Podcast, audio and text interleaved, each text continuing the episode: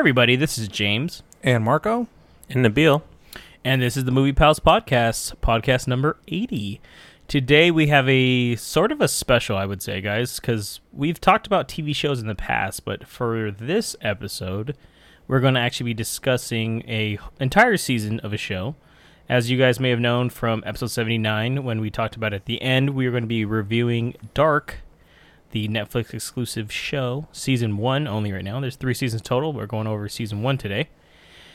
And um, yeah, that's pretty much it. We're just going to go over that. Uh, we do have some questions at the end that we're going to answer as well, but uh, let's get into it, guys. We're, we're the digital streaming pals pod this week. Yeah, Yeah, we we're are. streaming Pals Pod. The Social Distancing Pals Pod. Exactly. And we're bringing you some new content straight from the internet. It's from three years ago, but you know what? It feels new to us. So It's 'cause none of us has seen it. It's relevant enough, okay? Yeah. So without further ado, guys, here is our review of Dark Season 1.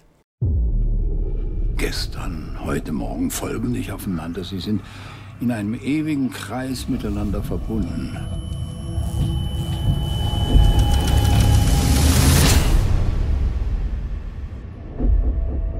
Schon vor Wochen ist in der Kleinstadt Winden ein 15-jähriger Junge auf mysteriöse Weise verschwunden.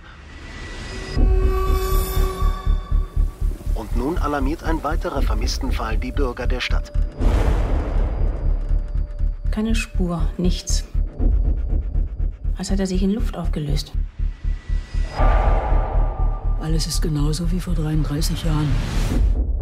Alles wiederholt sich. All right, so guys, right off the bat, I'm gonna have to say this show is impossible to talk about without spoiling it. So if you even have an inkling of wanting to watch this, which I would, uh, I think most of us are gonna agree to, we'd recommend it. I I would skip this until you've watched at least season one, then come back and listen to us Yeah. because we're jumping right into some stuff here. I mean, I I, I didn't even watch a trailer for this. Did you guys? No, no, no. Mm-mm, I went in blind. I yeah, I was. to. I, maybe I'd seen a trailer, but I don't know if the trailer ruins it too. I'm assuming it probably does. I know Nabil Even if said, it, yeah, the even if it did ruin it for you a little bit, like Yeah. just watching the show, you get lost pretty quickly. You really Yeah. gotta like be in here. does the display screen ruin stuff too, right, Nabil? It does for, for future seasons.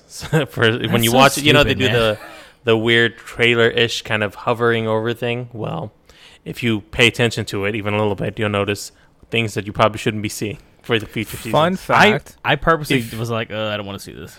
if you log into Netflix on a web browser, you can turn those trailers off, which is exactly what I did. Yes, you can. Yes, you can. Yeah, James had told me, so I, I, I had to go After the that. fact, because mine don't mine don't do that anymore. So that's why I was like, oh man. But I looked it up and yeah, that still happens. Yeah, dude, because it's annoying when they do that. Because that like was the very autoplay thing. Yeah. Yeah, the autoplay, the auto trailers, all that stuff. Um, I even uh, disabled the auto next episode too. Because I mean, Yeah, sometimes I that gotta take a pee, anymore. man. I got you know. It's Oh, like, I like the I like the auto. I like the auto one. I'm like, keep it rolling. binging. I'm yeah, binging but, this. yeah. Am I still here? You Duh. gotta take a shit sometimes, though, man. Just saying. There's a pause Put button, on Marco. pause. God damn, son. All right, guys. So the quick synopsis here, or some info, is Dark Season One. It's a sci-fi thriller. I guess is the best way to um, describe it. That's what I put down. That's fair. Yeah. Some might Yeah. say it's a horror. I don't really think it's horror. It feels like a horror at first. I felt I felt at first that it was going to be more horror, and then I was like, oh, but it doesn't go that this way. is more. Yeah, that's what I this is thought it was gonna be too. But no, it's definitely more. and- Yeah, it's definitely more thriller and sci-fi. It's just the, the mystery itself is Yeah. what adds that sense of fear. I would I should have put mystery. A mystery I would say too, and I think a, a very German, by the way. so this de- this debuted Yeah. on uh, December first, twenty seventeen. All uh, ten episodes for season one. This was Netflix actually first German language original series, so uh, it does have the distinction Oh, of that's that. cool. Didn't realize that. Uh, I will uh, quick little synopsis provided by IMDb. It's kind of a general, uh, I guess you might say, uh, description of it. It's a family saga with a supernatural twist, set in a German town where the disappearance of two young children exposes their relationships among four families. Uh, this is created, uh, and also a heads up, a lot of German names coming up. Um, apologies. We don't if I- speak if I- German. yeah, apologies if I start Yeah. butchering these. So this is created by Baran bo Odar in. I don't really know how you pronounce the J's in German. I was hoping Nabil could help me. I don't know. Maybe the Is it John one's Che silent. Fri- Yeah, Freeze? I was gonna say John Che. Is it Janchi? Or Yanni? Yanni? That's how I was gonna say it. Freesh. Freeze? Okay. We'll roll with that. uh, so, just some overall thoughts before we get in, because we're going to break it down by characters, because there's a lot of characters here, followed by the um, each kind of a synopsis of each episode, but we'll break it down and we'll we'll flow through it pretty well, I think. Uh, so I'll start with you, Nabil. What uh, overall, just quick thoughts here before we go into characters and episodes. What did you think, and what were your expectations? So it's starting out. I, I did really feel like a horror, so I wasn't really sure where it was gonna go. It's it got pretty dark with some of the subject, as they say, a couple children gets uh, uh, goes missing, and so that really kind of gave me a red flag, saying I don't know where this is going. Might not be so good. Don't know if I want to keep watching this. the name's called Dark. Who knows? Um, but Feels about like like dark. I mean, it opens up with a dude hanging himself too. yeah, it get, it gets pretty rough. Uh, but about like two, three episodes in, you So would you say it gets pretty move on dark?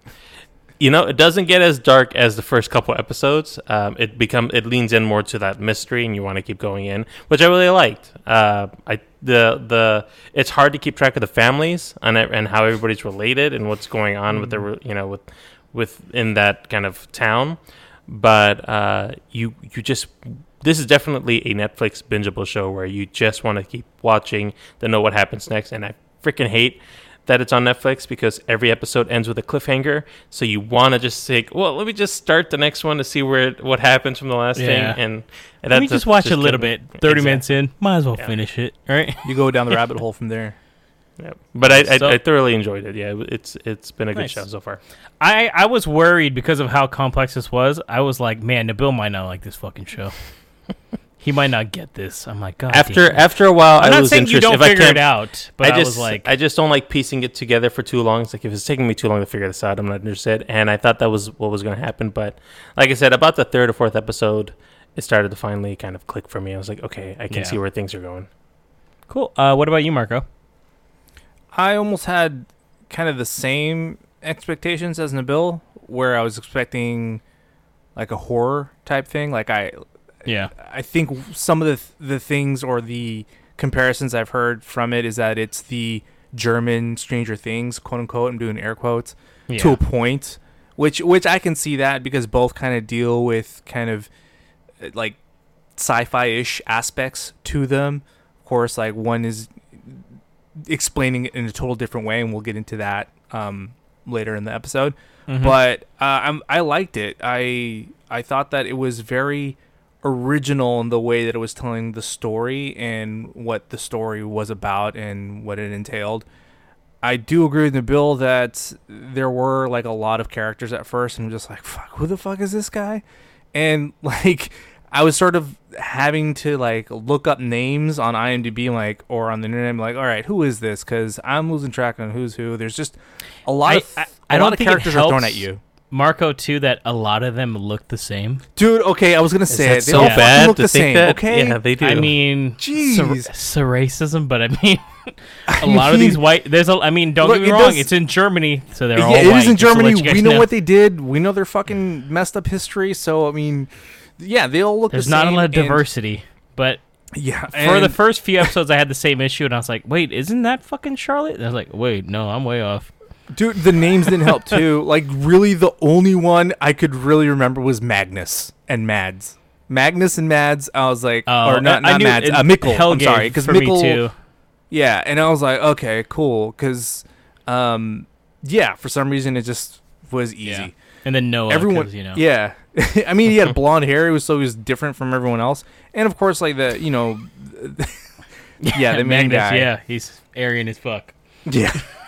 But um well there's Jacob too cuz he was a redhead, but uh still Yeah, it, it was a lot to take in and I I did like how it was stringing you along every episode and and giving you tidbits here and there and you were like, "Okay, I want to know more."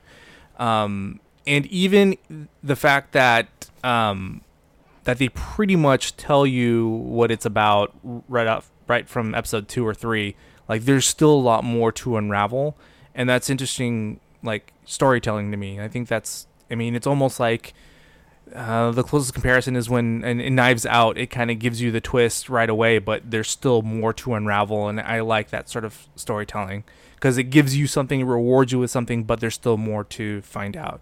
Also, the cinematography, you know, I'm a sucker for that shit. Is just amazing. There's some really good shots. Like I was watching this on my Oh, 4K definitely. TV, and there's some beautiful panned out shots that just look gorgeous. So, um, yeah, I, I liked it. The acting is great. I think all everyone, even if you lose track of them, their performances are really good. Like even the kid actors, and you guys know how I feel about kid actors. Like I was like, dang, these people can actually act, and you believe like the character, which is cool. So yeah. What What about you, James?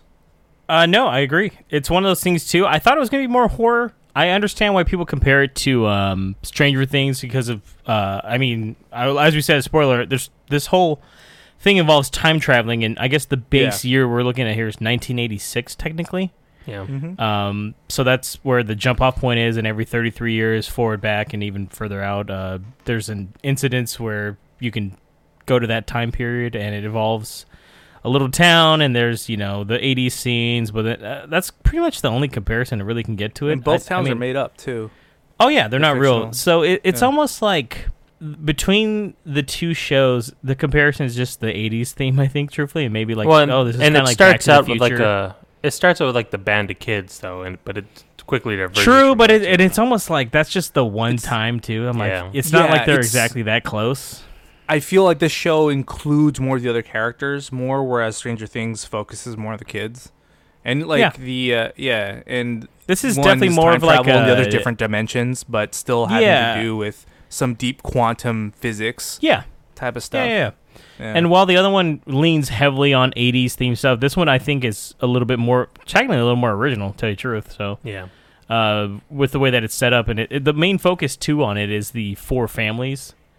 So it's, and goddamn, you learn a lot about these families too, but especially by the end of it all. that you do. Yeah. So it's one, and that, I mean that's why it's so complex that this that it's hard to even describe because like for instance, I was watching like episode two or three, and like my sister in law and my brother came over, and I and I was trying to explain it to him, but I was like, "There's no way I can explain this." Like it's so hard. Like Uh, uh, this is this because this guy's doing that, and these guys know each other because of this, and then. But truthfully, back in the past, this other guy. Oh, what the fuck am I talking about? Right? I did the same thing with my wife because she would stop like watching for a little bit, and I'd be like a couple episodes ahead. It's like, so where did we leave off? And I'm like, well, this happened here, but then this really is this, and this is the person Yeah. of this, and I'm like, what? She's like, you don't have to explain it. It's fine. I don't need to watch this. Yeah, because like Janelle watched the first one with me, and then even by the end of it all, she's like, I was like, "There's no way I can explain to you what happened." yeah. I was like, just to let I think you know. my I think my only issue is how they and I hope I well I heard that this gets fixed in the later issues, but I had an issue with how some of the female characters were written. Like they just came off like there's no other way to say it, but they came off rather naggy, and I'm like, uh, okay. I think like, they some of them do. Some some do, but it's it's just that I We can talk about it when we get to the yeah I'll, I'll talk How about it as, as we go through the characters, but that was probably my only qualm. Was like There's only hmm, really can you one that I thought better? was a total conniving ass bitch, but that's just Yeah. me, man. So Yeah. even me, I even me, I would just be sitting just laying in my bed. I'm like, "Ooh, you crazy bitch." There's like two or three where I'm just there's three of them where I'm just like where you can kind of understand, but I just feel like the writing just wasn't fleshed out for the character. That's it. I got you. And that There's a few. Uh, there's one definitely. There's one in the past that I will talk about too that I think is Mhm. written like that on purpose. But um, yeah, it'd be interesting. So uh, without further ado, guys, let's get into uh, the characters then. So let's start breaking them down. Okay. All right, guys. So the first character I wanted to do, I try to I try to bunch these up, as in like these people are related. So that's the easiest way to do it. So I this list we have was cutting and pasting so much shit so many times because so many characters in this fucking show. Um, I even think I got the janitor at one point in this one, so I was like, "What am I doing? Jesus Christ!" Hell, Yeah. Um, so I think actually before we even do characters, we have to we have to if I, if you're going in blind, which I don't recommend you do, but maybe you just like us talking about shit. Basically, in this town of Winden in Germany in tw 2019, it's discovered that there's a like a there's a way to travel through a cave to like a- pop like a into- time like pocket. a time loop, time loop, I guess you might say, Yeah. into 1986 paradox. and 1953. So there's three time periods we mainly deal with here. There is one more, but it's not important right now. Those are the three main ones in season one that we go through, and this there's somebody basically as we talk about the characters, you'll figure it out, and I mean just roll with it. Like we said, you should probably watch the show. It's it's really hard to describe this shit without Yeah. having some context. So I am gonna let you know that we are telling you who's portraying who and what time period. So that's how we're doing it. And uh, we'll go through some each some characters have three actors portray them. Some have two, and Yes. some only have one. No, there is on the nobody playing multiple ones except one character. Yeah, That's only there's only one character that plays all three, and he's the Yep. strongest looking one. So I was like six packs in 1953. Okay, we're rolling with that. Okay, so first character I want to talk about, guys, is Charlotte Doppler. Uh, she is in two time periods. We see her in this season one, 1986. She's portrayed by Stephanie Amarell, and in 2019, she is uh, portrayed by Karoline Eichhorn. In 2019, she is the chief of police. So that uh, chief of police of Winden. So she's uh, in charge of all the police officers and in kind of the lead investigator too. Strangely enough, on the missing children. She she okay. I'm gonna tell you who she's related to. This might not make sense yet, but trust me, it makes sense. She is a granddaughter to the clockmaker HB HG Tannhaus. By the way, she only mentions that fucking once, Yeah. just to let you know. Yeah. And she's actually technically adopted. By the way, she was just to let you know. Uh, She's married to Peter. She her kids are Franziska and Elizabeth, and she is the daughter-in-law to Helg. Helge, right? Helge is that the best way to pronounce it? Yeah, that's Helge. what I Helge. Helge. yeah. Uh, in this season, she's investigated the disappearance, disappearance of the missing children and uncovering a bit more. Uh, I'm going to start out here. I actually like Charlotte. She's pretty cool. She is She is. actually one of the few characters that is actually doing her job. I mean, she does have a lot of issues uh, in this show with Peter, her husband, as we find out that Peter's not exactly the most faithful guy, and they're kind of just staying together just for appearances. Her daughter is kind of strange, Franziska. She's just like she is like a mystery tour Yeah. that's not answered in this fucking season, and I was like, "Am I missing something?" And then it's almost um, weird that I almost didn't know they were related because I was like, oh, Is that What? her What? daughter?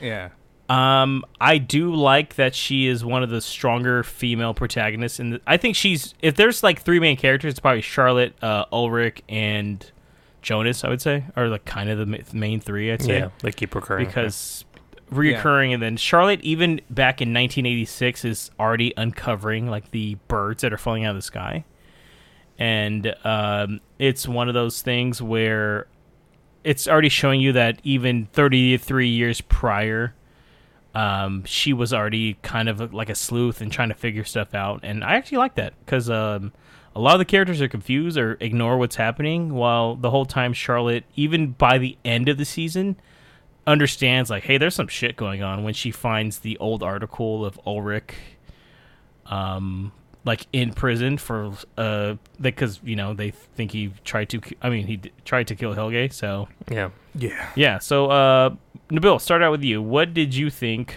of uh, Charlotte? Yeah, I mean, I agree with a lot of those points. She she definitely had her own secrets, and it was kind of odd that she wasn't willing to share with her fellow uh, police officers some of the stuff that she was like plotting, um, especially with the the one guy that uh, got his eye messed up. Um, that she couldn't Which like they never quite they- explained. they By never the way, explain it. It's just got a messed up eye. Um, supposed That's to the roll with cop it, bro. That, uh, that's the one that Ulrich punched when. Um, but we didn't. was it was about never like ill. ill uh, no, he punched that him, like- but they never tell you why Yeah. about his eye. The why his eye's fucked up yeah, it's just kind of there with a in the whole season. outside. Apparently, oh, he's true. In like I an thought it was because he got punched out. You're right. No, no, not at all. But um, yeah, so she doesn't really share anything that she's finding, and she's finding some really meaningful shit, and she's like piecing things together. But that I always just thought was kind of weird. I was like, aren't you trying to solve this? Why wouldn't you share it? Um, but otherwise, like her character is good. She's she's definitely trying to figure things out, and she's taking her job seriously. And you kind of want her to solve the mystery and um, see if everything kind of clicks. Yeah, you feel for her too because like the whole time she's um she's still trying to like cover her ass too because she understands like her husband's probably doing some shady ass shit again, you know. Right.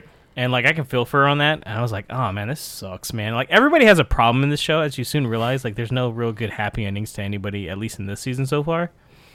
And she's definitely the type that is she's holding things back, but she's doing it just to be like, fuck, is is Peter like doing some stuff, or is he tied to the disappearance of the kids? And mm-hmm. because like his story's not matching up to anybody else's stories, and she has the fucking photo of him driving by. She's like, dumbass, I got your photo. uh, what what did you think, Marco?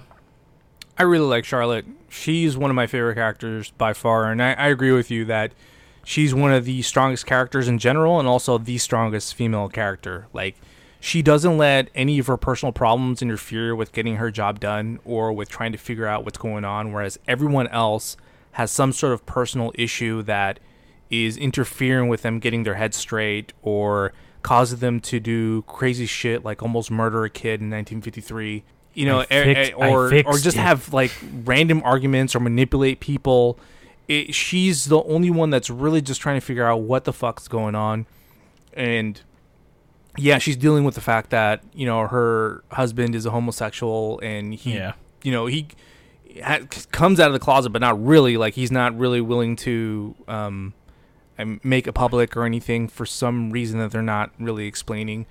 And despite dealing with all that and her daughter is sort of like estranged to her because her daughter goes off and does her own thing. So she's she's pretty much like alone the entire time. The only Right.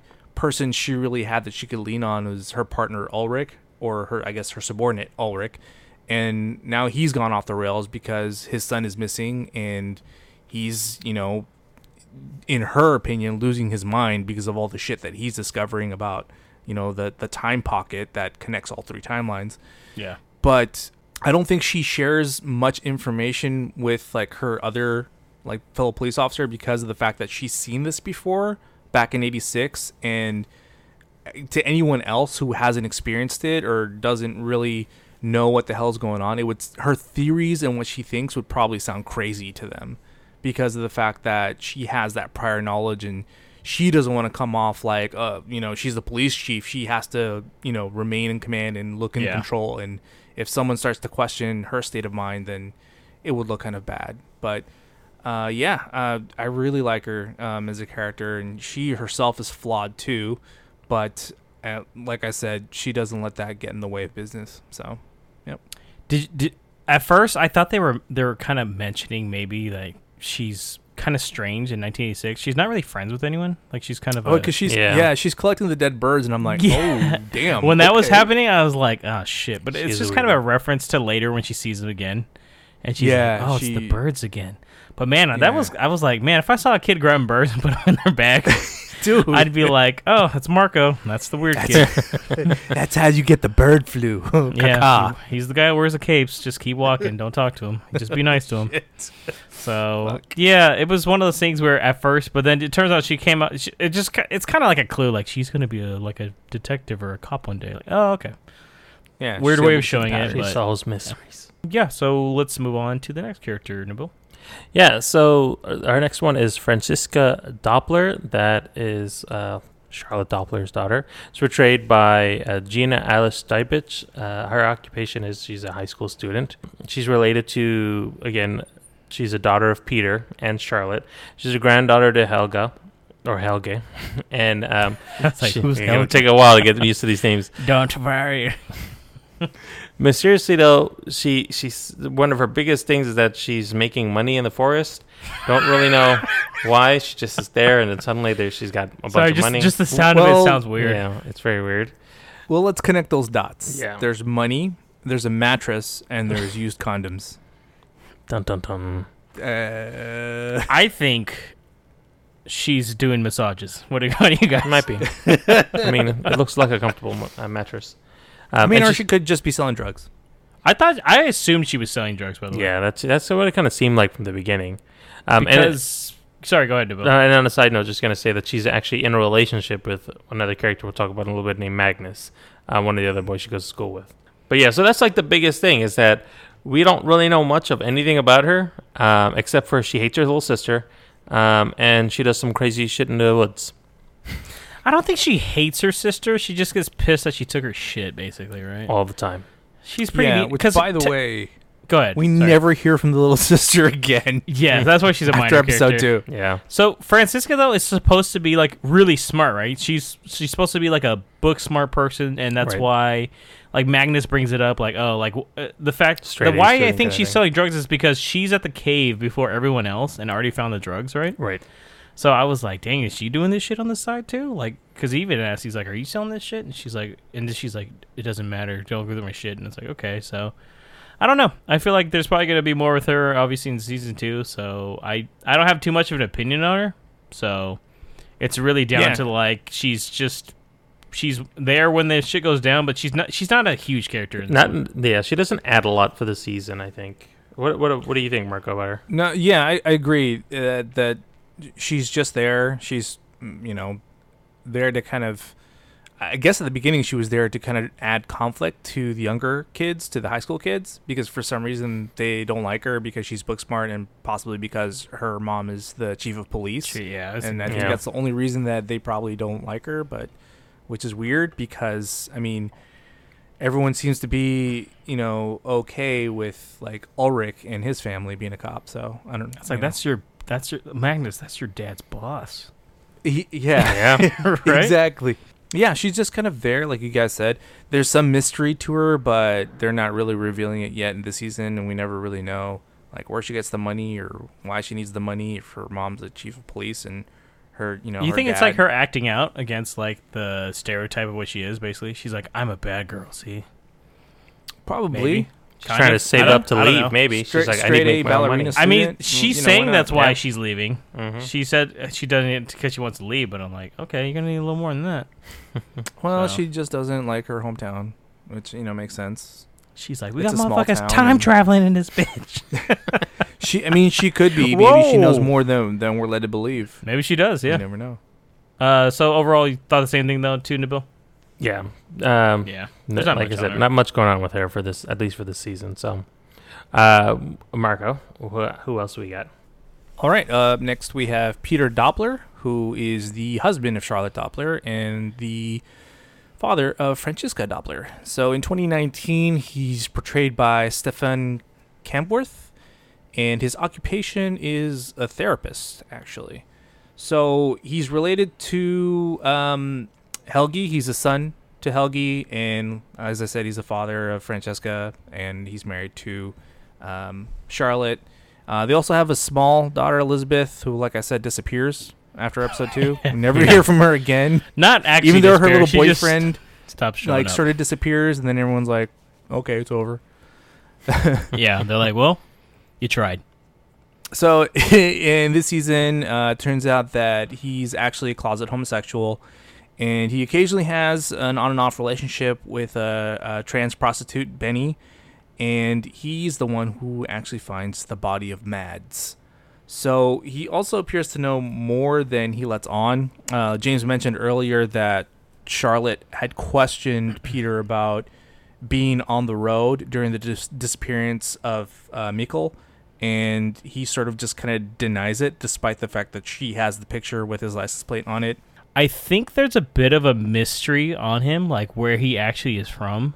Th- Which- see, that's why I think he knows because, like, why else would he hide the fact that he was on the road during the disappearance of Mikkel and everything like that? Like, Well, he hides that because he was going to see Benny. Remember that scene where he's waiting? True, but Benny then he also l- says that he that Peter hadn't been around for a while because Charlotte. yeah, because. Peter never got out of the car. He only stayed in the parking lot. He saw her from a distance and drove off.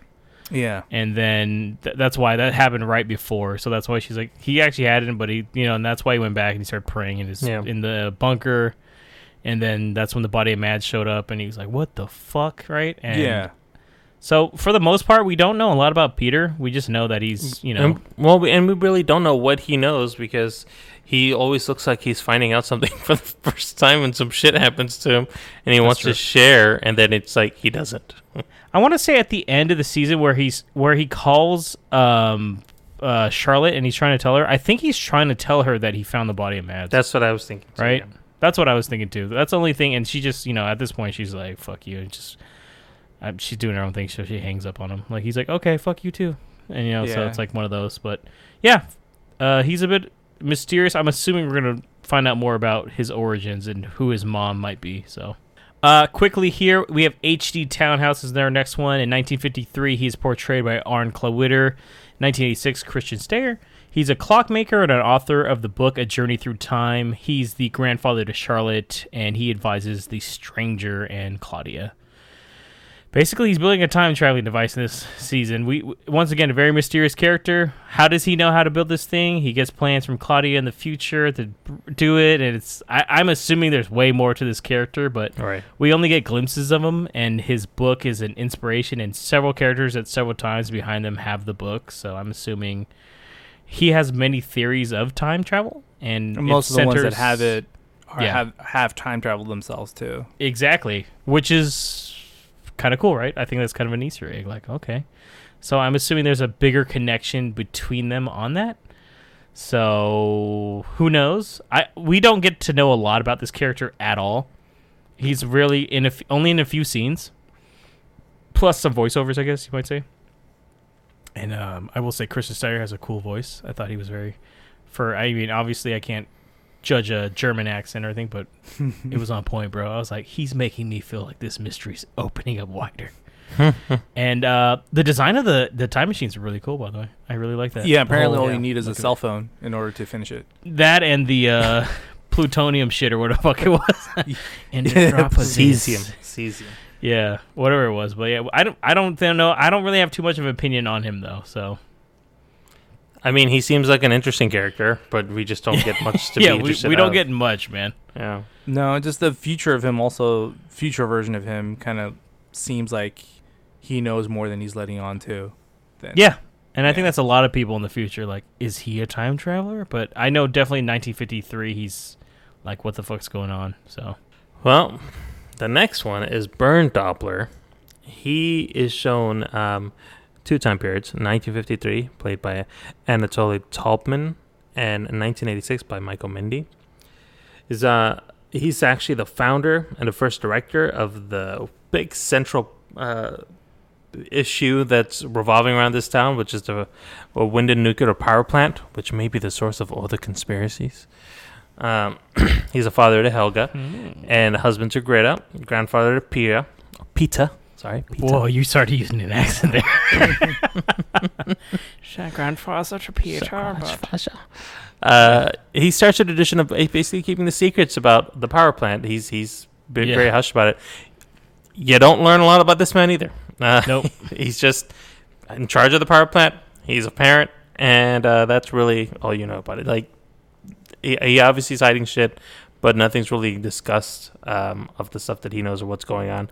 At least He was really can- worried about his son disappearing. At least. Yeah, at a certain point. He was. He actually he he genuinely cares for Helge, yeah. as you can tell. Even when like Helge's uh, being belittled by his mom about because she's a, like a neat freak and she's over the top. Even he like he even glances at her at one point. It's like this bitch, right? Right. And obviously, from 1953 to 1986, something has happened because he's he's a much different character when he's, kind of like a over. Billy optimistic about the Yeah. future of the city and the nuclear power, and then fast forward to 1986, and he's definitely a bit more cynical about everything. because something has happened to he like he's literally telling um Claudia right who's taking Right. over like hey you can create your own story now because Mhm. these barrels full of fucking shit like I'm tired of like he's like got to keep hiding this stuff because if they found out and like they don't quite even tell you exactly everything you yeah, you assume No. that what they're hiding is nuclear waste, but maybe it's something more. Who knows? I kept thinking there were bodies in there I was like are there Oh, really? bodies in there yeah That's once what again I was I, I thinking. I, was like, why else would they be inclined to like hide that? I mean, They're doing shady shit. They can't be dumping the nuclear waste to the local water supply. well see I was going with the trying to horror costs. aspect I get it, Nabil. yeah they're greedy.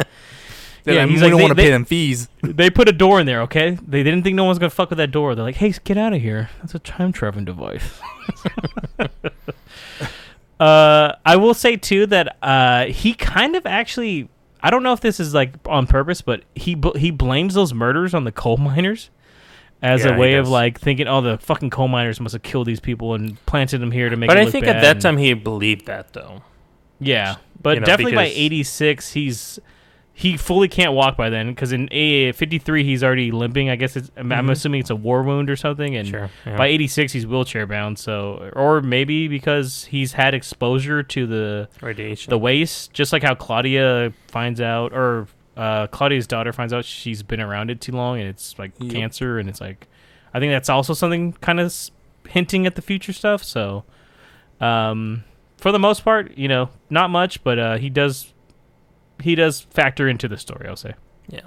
Okay, and the next character is Helge Doppler, who is portrayed by Tom Philipp in 1953, by Peter Schneider in 1986, and by Hermann Beyer in 2019. So his occupation is he's a guard at the nuclear power plant in 1986, and in modern times in 2019, he is in a nursing home where he continuously tries to escape and time travel. Um, he's uh, related to um, Greta and Bernard. He's their son, and he's also the father. Father, I almost said father. You're doing it too now. Excellent He's job. The Faja of he Peter. loves gold. Yeah. And uh, father-in-law to Charlotte and grandfather to Franziska and Elisabeth. So, what's he doing in the season? He's working closely with the mysterious Noah, and he's working with him for most of his life and committed crimes ordered by Noah himself, that shady priest. Uh, and his older self realizes his mistakes and is now trying to stop himself back in 86, but it doesn't seem to be working thus far. So, yes, he seems to believe whatever it is Noah told him or showed shows him because Noah tends to tell people uh, which I'm assuming this is just a theory that he's telling them like their future or events that are going to happen and once they happen exactly as Noah described then they then he gains their trust and that's probably what happened to Helge and why he's doing it for Noah. He's also doing it for much other reasons but now knows that Noah is full of shit and has ulterior motives. Um he obviously knows about the time traveling because he's you know using it back and forth trying to right his wrongs but that's uh, pretty much all we know aside from the fact that he was kidnapped uh, back in 53 by ulrich and was brutalized in the face with a rock and that's how he got his deformity on the left side of his face. So yeah, he's obviously deeply connected to the power plant and the whole like time machine that people like are utilizing for or some people are utilizing for their own um, motives. But that's all we know about Helge. What do you guys think? Yeah, he's uh he's basically the fucking bad guy's uh henchman, I guess, if you want to look at it that way. I I almost was thinking last like did did he suffer like brain damage I'm after sure he Ulrich did. fucked him up, right? I'm sure he had. Cuz he's he became a I'm not slow. trying to I'm not trying to be mean about it, but in 86 he seems kind of slow, right? Yeah, and he was sense? already like having trouble learning as a kid, and when you see him in '53, um, So, he was easily manipulated, is what I'm getting at. Like I think Noah easily tricked him into helping him because Noah needed somebody that could, you know, do his Follow bidding and help blindly, him yeah. out. Mhm. Yeah, and, He, and I think it's a culmination of or a combination of that and also maybe the time traveling has fucked him up too. I We think don't know so because by he's done it. 2019 he's he's like he's a crazy person. Like every, I mean, but he is saying stuff where I think finally in 2019 he realizes like, oh, I should have never kidnapped those kids, and like all this stuff happened because of me. I can still stop them, and you kind of feel for him because like even Egon, one of the police officers later in '86. Highly suspects Helge that he has something to do with it because he, his Yeah. story doesn't even match up, and he writes something down that later on Ulrich is like, why did he write down? He didn't go through the. He went through the forest instead. And, like it makes no sense. Yeah, he took the long way rather than the shortest ju- way Yeah. to get this And, distance. and it's so weird. His dad is the fucking director of the nuclear power plant, and Helge is he's a security guard there. Like, Yeah, and he obviously doesn't just got the inherit it. hookup. No, not at all. And it, Nope. you can tell he, he. I I felt like they were trying to lean on like he's not a very bright person. And he's he's easily one of the most sympathetic, if not the most sympathetic character. oh, I felt them, bad like, for him. Yeah. because Oh, yeah, guy. because he like you said, he's been a pawn this entire time, his entire almost Yeah. his entire life. He's just been like a pawn for Noah and for other people, and now he's finally trying to do something like of his own Yeah. free will. Damn, and I was like, damn, Ulrich, you're a cop and you can't kill someone. I know he Rock. failed pretty hardly. It I was it was pretty Jesus bad. Christ, just I mean, strangle him now, bro. What are you doing? I was like, man, That was brutal dude, that was fuck, pretty though. fucking dark. That's pretty brutal, though. I was like, holy Yeah. shit, dude. I didn't think they'd go there. and I'm like, oh no, they are. And then he going got yeah. Then he got caught too, and it's like pff, not a good cop. Yeah. what a fucking moron. He Then he took the main him. road. I'm like, Mm. come on, dude. covered really? in blood. I was like, Yeah. there wasn't a little river you could just wipe yourself down in. Like he's supposed to know that town too. He's a cop. Yeah. But okay. Yeah. All right, uh, let's move on to the next character. We're gonna get to a different family here, finally, guys. So we're done with the Dopplers now. We promise we'll uh, keep the pace going here. Uh, we have Hannah Kahnwald, portrayed in 1986 by Ella Lee, 2019 by um, My Maya Schoen, Maya Schoen, Maya Scone, Yes. Maja Scone. Uh, she's a massage therapist, of course. Uh, she is related by she's the mother to Jonas, a widow to Michael, and she's the daughter-in-law to Ines. Uh, what's she doing this season? She's actually doing quite a few things. She's having an affair with Ulrich and being mischievous is all fuck. She also blackmails Alexander to ruin Ulrich's life by the end of the season, which is crazy. Which is Um, fucked up because his life is already kind of ruined right Yeah. now. Uh, Like, Yeah. what more I have could to she say- do to this guy? Hannah comes off as a likable character. No, maybe not. Not even. Kind of Kind in of feel sorry for her at first. Yeah. At Yeah, first, because- you sympathize Yeah. with her. But she literally was the one character every time when I was watching it. I just had a grin on my face. I was like, "You crazy ass bitch!" like, she she has a thing for Ulrich when she's fourteen. Finds out that you know Ulrich's just being nice to her, and even then she like she like fucking tells the cops that he raped someone. Yeah. and he's in trouble for that. And then even when she almost gets caught with that, she blames it on someone else who gets picked on because of the process. And then even later on, she she comes. I mean, I'm just. I mean, obviously her husband died, but she's hooking up with Ulrich. What three, four months later? Yeah, not too long. and then on top of that, she's kind of like blaming him for it when uh, Kath- Katharina like approaches her and she's like he and like just spewing hella lies. It's insane. And like she mentions to him like when he cuts it off, she's like, "I'm not gonna let you go." And I was like, "Dang!" I was like thinking of Marco. I was like, "It's a level ten clinger on this one, bro." Been there. No, I'm just kidding. Someone Oh, help me. Someone help me! This bitch crazy. And I'm not even trying to say that in a bad way, but she is definitely like. I was telling Bill. She's a character that thinks she deserves way more than she actually puts in. Does that make sense? And like she can't accept that this is how life is, and you know, she hates I her know. I life. didn't- I mean, she hates. She definitely hates her life. You Yeah. can tell. She she loves her son, but she's definitely in a position where she's still looking out for herself, which is kind of selfish, if that makes sense. especially, Especially uh, considering the events that have happened. yeah, especially like being in her late forties, early fifties, and like this is, I guess, I don't know if she's just upset with how things worked out, but she's not with the man that she wanted, I guess, and is not living the life that she wants to live, and she's just terribly upset with everything, and is out to just have a vendetta against this man. Um, whether it's justified or not, and doesn't really care about anybody else in this instance of oh how everybody feels, and super manipulative uh, towards everybody around her, which is Oh which God. is really The- crazy. the ending with Alexander too, and I was like, Yeah. "Good God, his son's Yeah. missing for fuck's sake!" I was like, "Jesus Christ!" That shows you she's kind of she's pretty. Is she the most one of the most evil characters in the in the And show? she's pretty petty. Let's just say that much. Yeah, I'm, yeah, that's probably what I'd say. Uh, What about you? yeah, Marco? um, I'm, I'm just gonna say it. I don't like Hannah. At first, like I said, I you know sympathize with her. She's a widow. She's you know having to deal with like Jonas and the way he's coping with his father's death and him I- being. I agree. know- I tried to. I tried as well, Marco, to be like, okay, let me try Yeah. to see it from her point. But then I was like, oh, yeah, fuck, her son got sent to like a you know a, a mental institution because he had a mental breakdown and whatnot. Um, and she mentioned that she can barely keep up with her bills and she's barely making ends meet. And then you start to see that since she was a little girl, she had been you know manipulative and such a piece of shit with how she accused Ulrich of being a Yeah. rapist Yeah. how she blamed Regina for that, and that's so fucked up what she did to Regina, man. Like I felt so bad, and that's why that's why they're so fucking mean to her. I was loved- like, dude, I loved when Alexander showed up and was like, "Fuck off," and like pulled that gun out because I was just like, "Thank you." Even though like they were, It was they so were random though. I was Yeah. like, where the fuck did this guy come from? That dude is so well casted too. He I was really like, nice mullet, bro.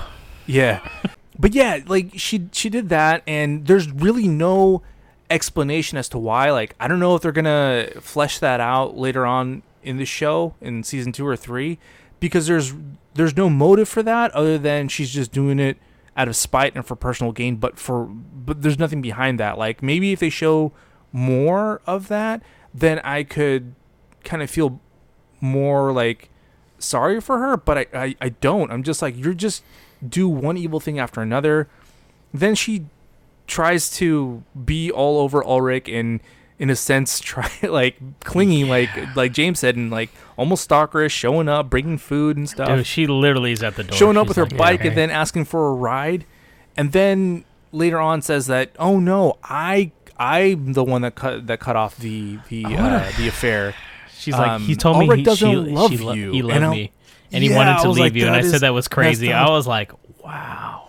i was like he's already She's lost wild. everything like he, they already had a big fight like ulrich already had a fight with his wife and they're already like probably their marriage is probably already over and she just Yeah. you know, has the killing blow right there, and then goes to Alexander and says, "Ruin him even more." I was like, like I said, what else could you do to this guy? I was He- like, damn. marriage German, is down the when drain. the Germans do it, bro, they do it right. and and now, like, what else did, does she have to take from him? Like, I guess his career. I don't know, but Yeah, because She's Alexander has uh, the one eye. Uh, I keep forgetting his fucking name. The dude that with the one eye is like his uh, contact in the police force. too. Yeah. Yeah. So But she's obviously almost- something's gonna happen there. Uh, Torben, sorry. I may be jumping the gun at, at this one, but she's almost as evil as Noah. I'm just gonna say it. She's Not from white, as From a different Not perspective, quite. I guess. She's just Like, a shitty she person. no, no, she hasn't Noah's kidnapped far and killed anyone Yeah. yet. No, I know, but she she does ruin people's lives. Like She's not a good person. Noah does No. permanent damage, but she still does damage. Like Yeah. it's just she's still you know a, a thorn in in that community, but they haven't really explained why, and I want to know. But until then, I'm like I don't really like you until I know Yeah. because Yeah. Noah's told me. Hopefully they somewhat redeemer later. I hope, but I don't know. So yeah, Well, moving on, uh, we've got her son, Jonas Kahnwald. Uh, so he's portrayed by Louis Hofmann uh, in 2019, but is also portrayed by another character called the Stranger, which is Andreas Pietschmann. So there's two Jonases running around in the world. Um, yes. he's a high And school By the way, student. that that is that is a s- and once again spoiler. Yeah, spoiler. Like, Yeah. He's the stranger. Yeah. And uh, Jonas is, I'd say, arguably the main character of this whole thing. He's he's related to uh, Hannah, he's the son of Hannah and Michael, uh, grandson of grandson of Enos. Technically, he's also the grandson to Katharina and Ulrich, kind of like yeah. on a different side. He's the nephew to Magnus and Martha, so you know he's got a whole fucked up gene pool. Yeah, I was like weird, right? Yeah. so, and his whole arc is that so his younger self is trying to figure out the whole time travel aspect of what's going on and why his father killed himself. He does learn the truth about who Michael slash Mikkel is. His older self is trying to stop this time loop that has been causing havoc, especially in 2019, apparently. But is actually, we find out near the end, uh, in the process of trying to stop the time loop, is actually the one creating it. Again, Very very Matrix uh, Yeah. reloaded, like right. I was like vis a vis, baby. Everybody's Bill repeating the just same twirled his statistical. mustache again. What a twist! what if he is the cause? It's it's so weird, Jonas, his character, because when I when I first saw him, I was like, obviously he's got some kind of importance in here. He seems like the the main character from the get go, but I was like, he doesn't that bring yellow anything. jacket's got to Yeah, mean something. standing out. But as I as I continue to watch him and him learning more, I'm like, this guy, though he still doesn't have a lot of depth as a character, the his motivations seem to be more and more kind of like humbling on what he's trying to do because he just realizes how fucked up everything is, and he's like, I just want to fix this. This isn't this isn't right, kind of thing. And I do kind of Yeah. like that aspect of knowing that what he's gonna do. You know, he's trying to bring his essentially his father back into the present time to fix the timeline, knowing that he'll end up killing himself. Uh, maybe that he was willing to do that just to fix everything so the world isn't as crazy as it is, which I thought was kind of uh, humble. Uh, idiotic. He had no idea what he's doing, but he's was like, butterfly trying. effect, stop. Yeah, but he was trying. He was trying to fix the world. Yeah, he's a cool. He's a cool guy. He's Yeah. he's relatable. I think he's probably like you said the main or one of like I said one of three main characters with uh, the storylines going uh, with each other. But um, I liked it. I liked that the stranger. Uh, did you guys know that it was him? I started to kind of theorize it when Jonas started to put his hood up, and I was like, huh. I was like, he's wearing his hood up. None of the other characters are doing it, and the stranger does. I wonder if he's a stranger. Yeah. And I was realized a wild it when he stops him in 1986, and he's like, "Don't do it," and I was like, "Shit, that's him." Mhm. Like, so then I was like, "Okay, that makes sense." But yeah, that Yeah. was cool, and then the whole like aspect of him like thinking he's fixing it, and he's going to like the townhouse to try to fix the time machine that he has, and creating it was like obviously this this is uh, probably opens up in season two and three. I'm assuming, and uh, with what's going on with it, so that's pretty cool. Like it's like okay, so he needs to, but he's also the guy that's learning all about the time travel. So he's kind of Yeah. the um, surrogate like viewer, I guess, in a way. So like this is how it happens, and this is why it happens every so often. And the older version is like you have to stay here now. We already had this conversation, and I like that part. So that was cool. Yeah, I agree. He's one of the most sympathetic characters. You feel for him with everything he's gone through, just, you know, losing his father, then only to find out that he's living in a grandfather paradox where, oh shit, like, um, Mikkel is, well, in a sort of grandfather paradox because Mikkel, little kid, is his father, and then Magnus is Terminator freaking- Two. What the fuck? Right? I know, it's crazy. um, Is that John Connor? What the hell? that would also mean that Ulrich is his freaking grandfather, which is freaking nuts. Which means his then- grandfather is sleeping with his mother. Yes. Yeah. His Technically. grandfather's sleeping. Though not blood related, yes. Yeah, that's not fine. blood related, but still. Um, then Katharina is his is also his grandmother, uh, aside from his existing grandmother. Yep. Um, he had a crush on his aunt and made out with her twice, uh, possibly even more. We don't know what happened. The I feel summer. like he's done more than just made out with his I told, I told the- him, the my- whole- my, boy, like, my boy he- got to second base, bro. I feel like uh, Louis Hofmann does a really good with what he has. Like I said, the the one thing that this show suffers from is a lot of characters fit into like one single season, which is necessary for the story, but the characters suffer because you don't. It's like I don't really connect to many of the characters, but I do feel for some of them. If that makes sense, like Yeah. I feel bad for some of them, and I feel animosity towards others. Jonas is one of the ones I really feel like kind of bad for because he's realizing all this shit and what it does to him. I mean, you got to from- think like Jonas shouldn't exist, basically. Really, no, yeah. he sh- yeah. So if anything like got Bill said- fixed, he would disappear. I mean, like, Yeah. I'm just thinking Back to the Future, like the picture would start like, oh no, I'm not in the photo anymore. and, Ye- like, you know, yeah. Whereas the goal is to you know appear in the picture. His goal is to disappear. Yeah. And like the Bill said, he was willing to make that sacrifice and stuff, but it, it seems like that isn't the solution, and that it repeats the the time loop because when this I mean, when we find out when the stranger tries to do it or future Jonas, that that is what creates the time loop too, or keeps it in perpetual motion.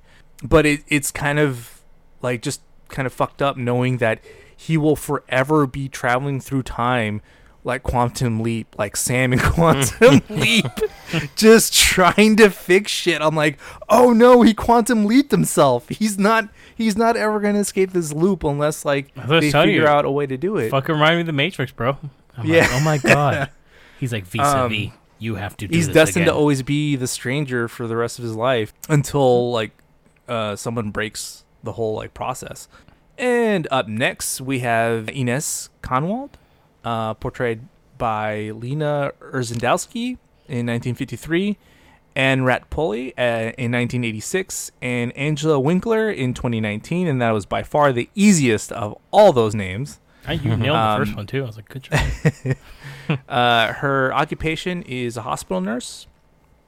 And who is she related to? Well, she's the adoptive mother of Michael, aka Mikkel, and she's mother-in-law to Hannah and grandmother to Jonas, or at least one of his grandmothers, because this is all kind of really fucked up for Jonas, at least.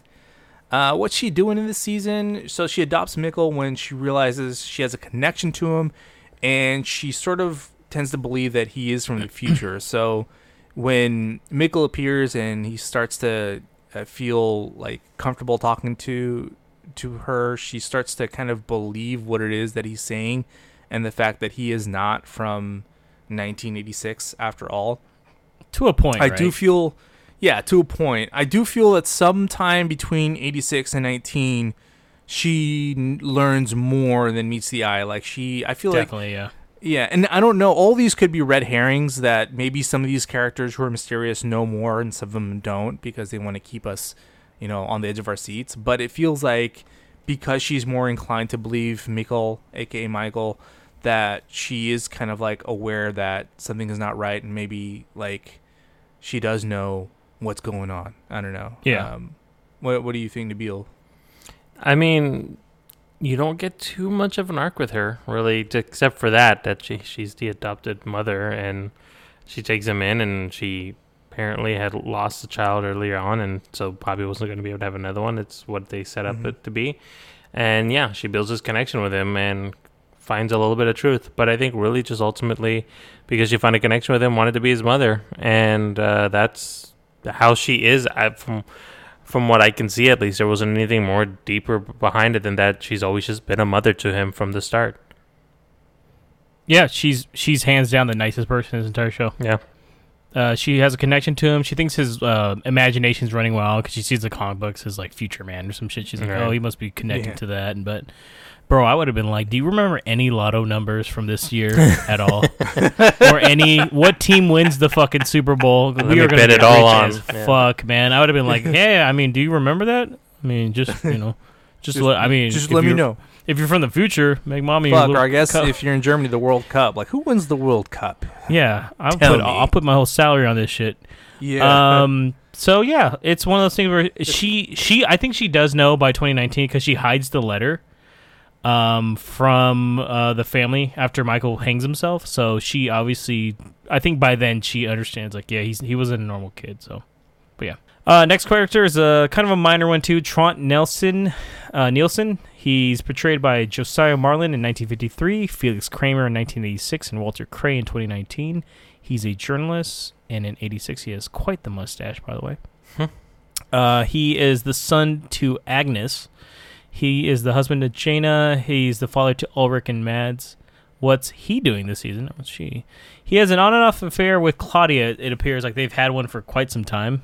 Uh, when he arrives in Winden in 1953 with his mom, he has like burn marks on his arms. I'm assuming Yeah. that's like an abusive father. Look like cigar or cigarette burns. yeah. Uh, in 2019, he is contacted by Peter when Mad's body comes out, and he starts kind of understanding that something's going on. He doesn't quite understand it, but they're sitting in there and just like, how the hell is this possible? And even he's starting to hide the truth because like he has the sweater with blood on it. He's like, holy shit, you know. Uh, we don't really learn a lot about him. Uh, he has he's he's cheating on his wife, you know, and I think that kind of bleeds into Ulrich's lifestyle eventually, and uh, trying to find happiness somewhere. And I I think in '53 he actually has a much better connection with Claudia when he meets her, and that's what you almost think like they were gonna be together anyways. So that's maybe probably his like true love and stuff like that. But he ends up Mhm. with uh, Jana instead. So uh, not too much about him. That's all we really know so far. So what about you guys? I mean, yeah, there really isn't much to say about him at this point. Yeah. yeah. Uh, we'll learn more about him in the next couple seasons. We'll see what he knows and what he doesn't know, and what other mystery, crazy shit in his hiding behind his closet. Who knows? Yeah. Um, next up is Jana Nielsen. She is portrayed by three different characters as well. In 1953 by Rika Sindler, in 1986 Anna Lebinsky, in 2019 Tatja Seibt. She's uh, we don't really know what she does. As far as we can tell, she's always just kind of been a homemaker. Um, but she's Trante's wife. Um, she's also the mother of Ulrich and Mads, and is the grandmother to Magnus, uh, Martha, and Mikkel. Uh, she's kind of she just for the whole season. There's not much to her. I was like, she goes crazy. Right? She just kind of seems crazy throughout the whole season. We don't really get a lot of depth from her either. I mean, when you get you first introduced her, I think it's like in episode three or four or something like that, and she just Ulrich visits her, and you could tell it does not want to be around her, and she just seems kind of off her rocker and talking a bunch of crazy stuff. Yeah. He she does give a little bit more exposition throughout the sh- series uh, or the season uh, to him about things that maybe should have been mentioned about uh, uh, uh, her father uh, or Ulrich's father. She's but yeah, she's she's aware that he was with Claudia. I Yeah. think the night that Mads was missing, but Exactly. she lies to the cops about it. yeah, so That's that, about as far as her character goes. Though, That's really. the first time you get any real depth from her. is right there, yeah. and then it leaves to be a bit of a mystery. She's a mess though. like for instance, Mikkel, Mike. God damn, is it Mikkel? now when Mike? she slaps uh, Egon for fucking with Ulrich. I like that Yeah. too. She's like, stop fucking with my son. But Yeah. when she she meets uh, Michael uh, when he comes back, and she's, she thinks he looks very. I guess apparently we don't ever get to see what Mads looks like, but apparently they look very similar. So that's why she thinks it's him at first when he Right. comes Yeah. in because he's like, "This is my house." He's like, "She's like, what?" And she's already like really out of it by then. So Yeah, yeah, I, not much to say about her though. Okay, and the next character is Katharina Nielsen. Uh, she's portrayed by uh, Nele Trebs in 1986 and Jördis Triebel in 2019. See, you aced Her the names. occup- Uh, uh, did I? I don't know. Yeah, I you feel like got I it good. botched Mhm. those two, man. You both are doing great. I'm the only one struggling here. it's tough, man. Some of these I'm just like, mm, I'm just gonna, just gonna go for it. I'm gonna pronounce my words. enunciate. Her occupation is uh, high school principal for Winden. And who is she related to? Well, she's Ulrich's wife. Uh, she's mother to Magnus, and she's also mother to Martha and Mikkel. And she also happens to be technically the grandmother to Grandmother Jacob. to Jonas. Jonas, sorry. Jonas, yeah. Um, Jacob. Who the fuck? Yeah. I don't know, man. All these I don't J know. names. Sorry. Yeah, so she's uh, Jonas's grandmother, but uh, she doesn't really know yet, um, or will she know? So what's she doing in this season? She's figuring out that Ulrich is cheating on her, and she's also kind of going a little crazy over the disappearance of Mikkel. Um, so again, this has to do with like writing of characters and stuff, but I, I wish they would have like fleshed her out a little bit more and also like wrote her off a little bit more and not like I understand that she's like losing her mind because she she doesn't know what's going on with her son. Then she finds out that her husband's being unfaithful but she she has a bit of a temper problem. And you could even tell in 1986 when like she's picking fights with people and she you know threatens Hannah at first and then she freaking picks on um Regina as well, even even after um, she finds out that uh, it was lies by Hannah. Apparently, that Regina never accused Ulrich of being a rapist, um, and then she bursts into um, into the the police chief um, Charlotte's office, and she's you know slamming the desk and stuff like that. So she she goes through these you know uh, wild mood swings throughout the entire season and again understandable but i just again i, I wish they would have written it a little better. Um, they just sort of have her a little too like unhinged. And i mean and she's not the only one too. Like i, I have my qualms with ulrich too and we'll get to that when when we get to his character but um that's pretty much it. She's just running around with her head spinning around on a swivel just trying to figure out why her fucking life is falling apart all of a sudden um, hopefully we get more from her in season two and three, and hopefully the writing is better. But um, I just at times I feel bad for Katharina, and at other times I'm just like, dude, you really need to freaking you need to chill. You you also have like um other children to worry about too. You know. well, I but think that's like her whole thing is that you know you you kind of get sympathetic with her as an adult because of all the shit that's going on, and they kind of portray her as like she's a working mom, she's a school teacher or principal, um, and she's you know trying to take care of shit while her husband's out being a police officer or whatever. But then you see her when she's younger, and you're like, oh, I hate her. she's a terrible yeah, person. it's like Katharina's a Yeah. fucking bully. yeah. She, I mean, think yeah, she is, and that still carries Yeah. on to like the present time. I think one of my only favorite parts with her is when she holds Martha during Martha's play, which is a really great scene. It's one of my favorite scenes of, of the first season, and and not her and hugging, but like the entire play and stuff, and like how it's how it's shot. But um, I think that was really like the only time I really felt like bad for her. Yeah. Aside from that, I was just sort of like fucking chill, dude. Well, and then she like beat the crap out of Regina, so you know, there's that. God, which was unnecessary, man. God, Fuck, she was But once, ag- once again, though, she was she got um, she. Pr- I mean, it's hard to break it down for. her. I feel like we're gonna She learn more. I, easily- I didn't think the writing's bad on her. Yeah. I think it worked for her because it shows like in '86 she's a terrible person, and then in 2019 she's the s- high school principal. So it's trying to But- switch it around on you a bit, right? True, So, but it shows that like, she's never she, she- hasn't learned her lesson from that. The fact that people she'll believe whatever anyone tells her. She believed that lie that freaking Hannah told her back then, and then she's believing the to bullshit a that Hannah's telling her now. or maybe Hannah just knows how to manipulate Katharina correctly, man. Because True. she doesn't believe Ulrich like at all. She she suspects he's cheating from like day one. Like she, she finds the hair him and out s- when he said he was sh- suspended, and then and Yeah, then she smells the thing too, and then she smells Hannah later on too. So she she's on the trail. She suspects something's Yeah. going on. So also the chick shows up at her fucking house like, oh my god, what are you with doing? food though, with food. I didn't think you were cooking. Hannah, get the fuck out of here with your fucking bike. well, good luck biking back to your house by yourself, you fucking idiot. yeah. But yeah, she's hella mean in '86. She's still. I mean, she has a lot. Of, she has three kids. I know she's being a mother about it, and she's you know her youngest is missing, and uh, then she finds out on top of that Ulrich, like her life's falling apart. Like I, so I I, I can True. sympathize with it. Like, and then that's happening, and then he comes out, and I then think- Hannah shows up and starts saying all this other shit. It's like, oh my fucking god. So it's right. like- I think again, I think her character suffers from like, again too many characters, not en- enough time for more exposition on her character, and hopefully again that changes in the next couple Yeah. of seasons. So maybe my opinion of her will, will change when when it comes to that, but. From season one, I was just like, uh, hmm, I'm not having it.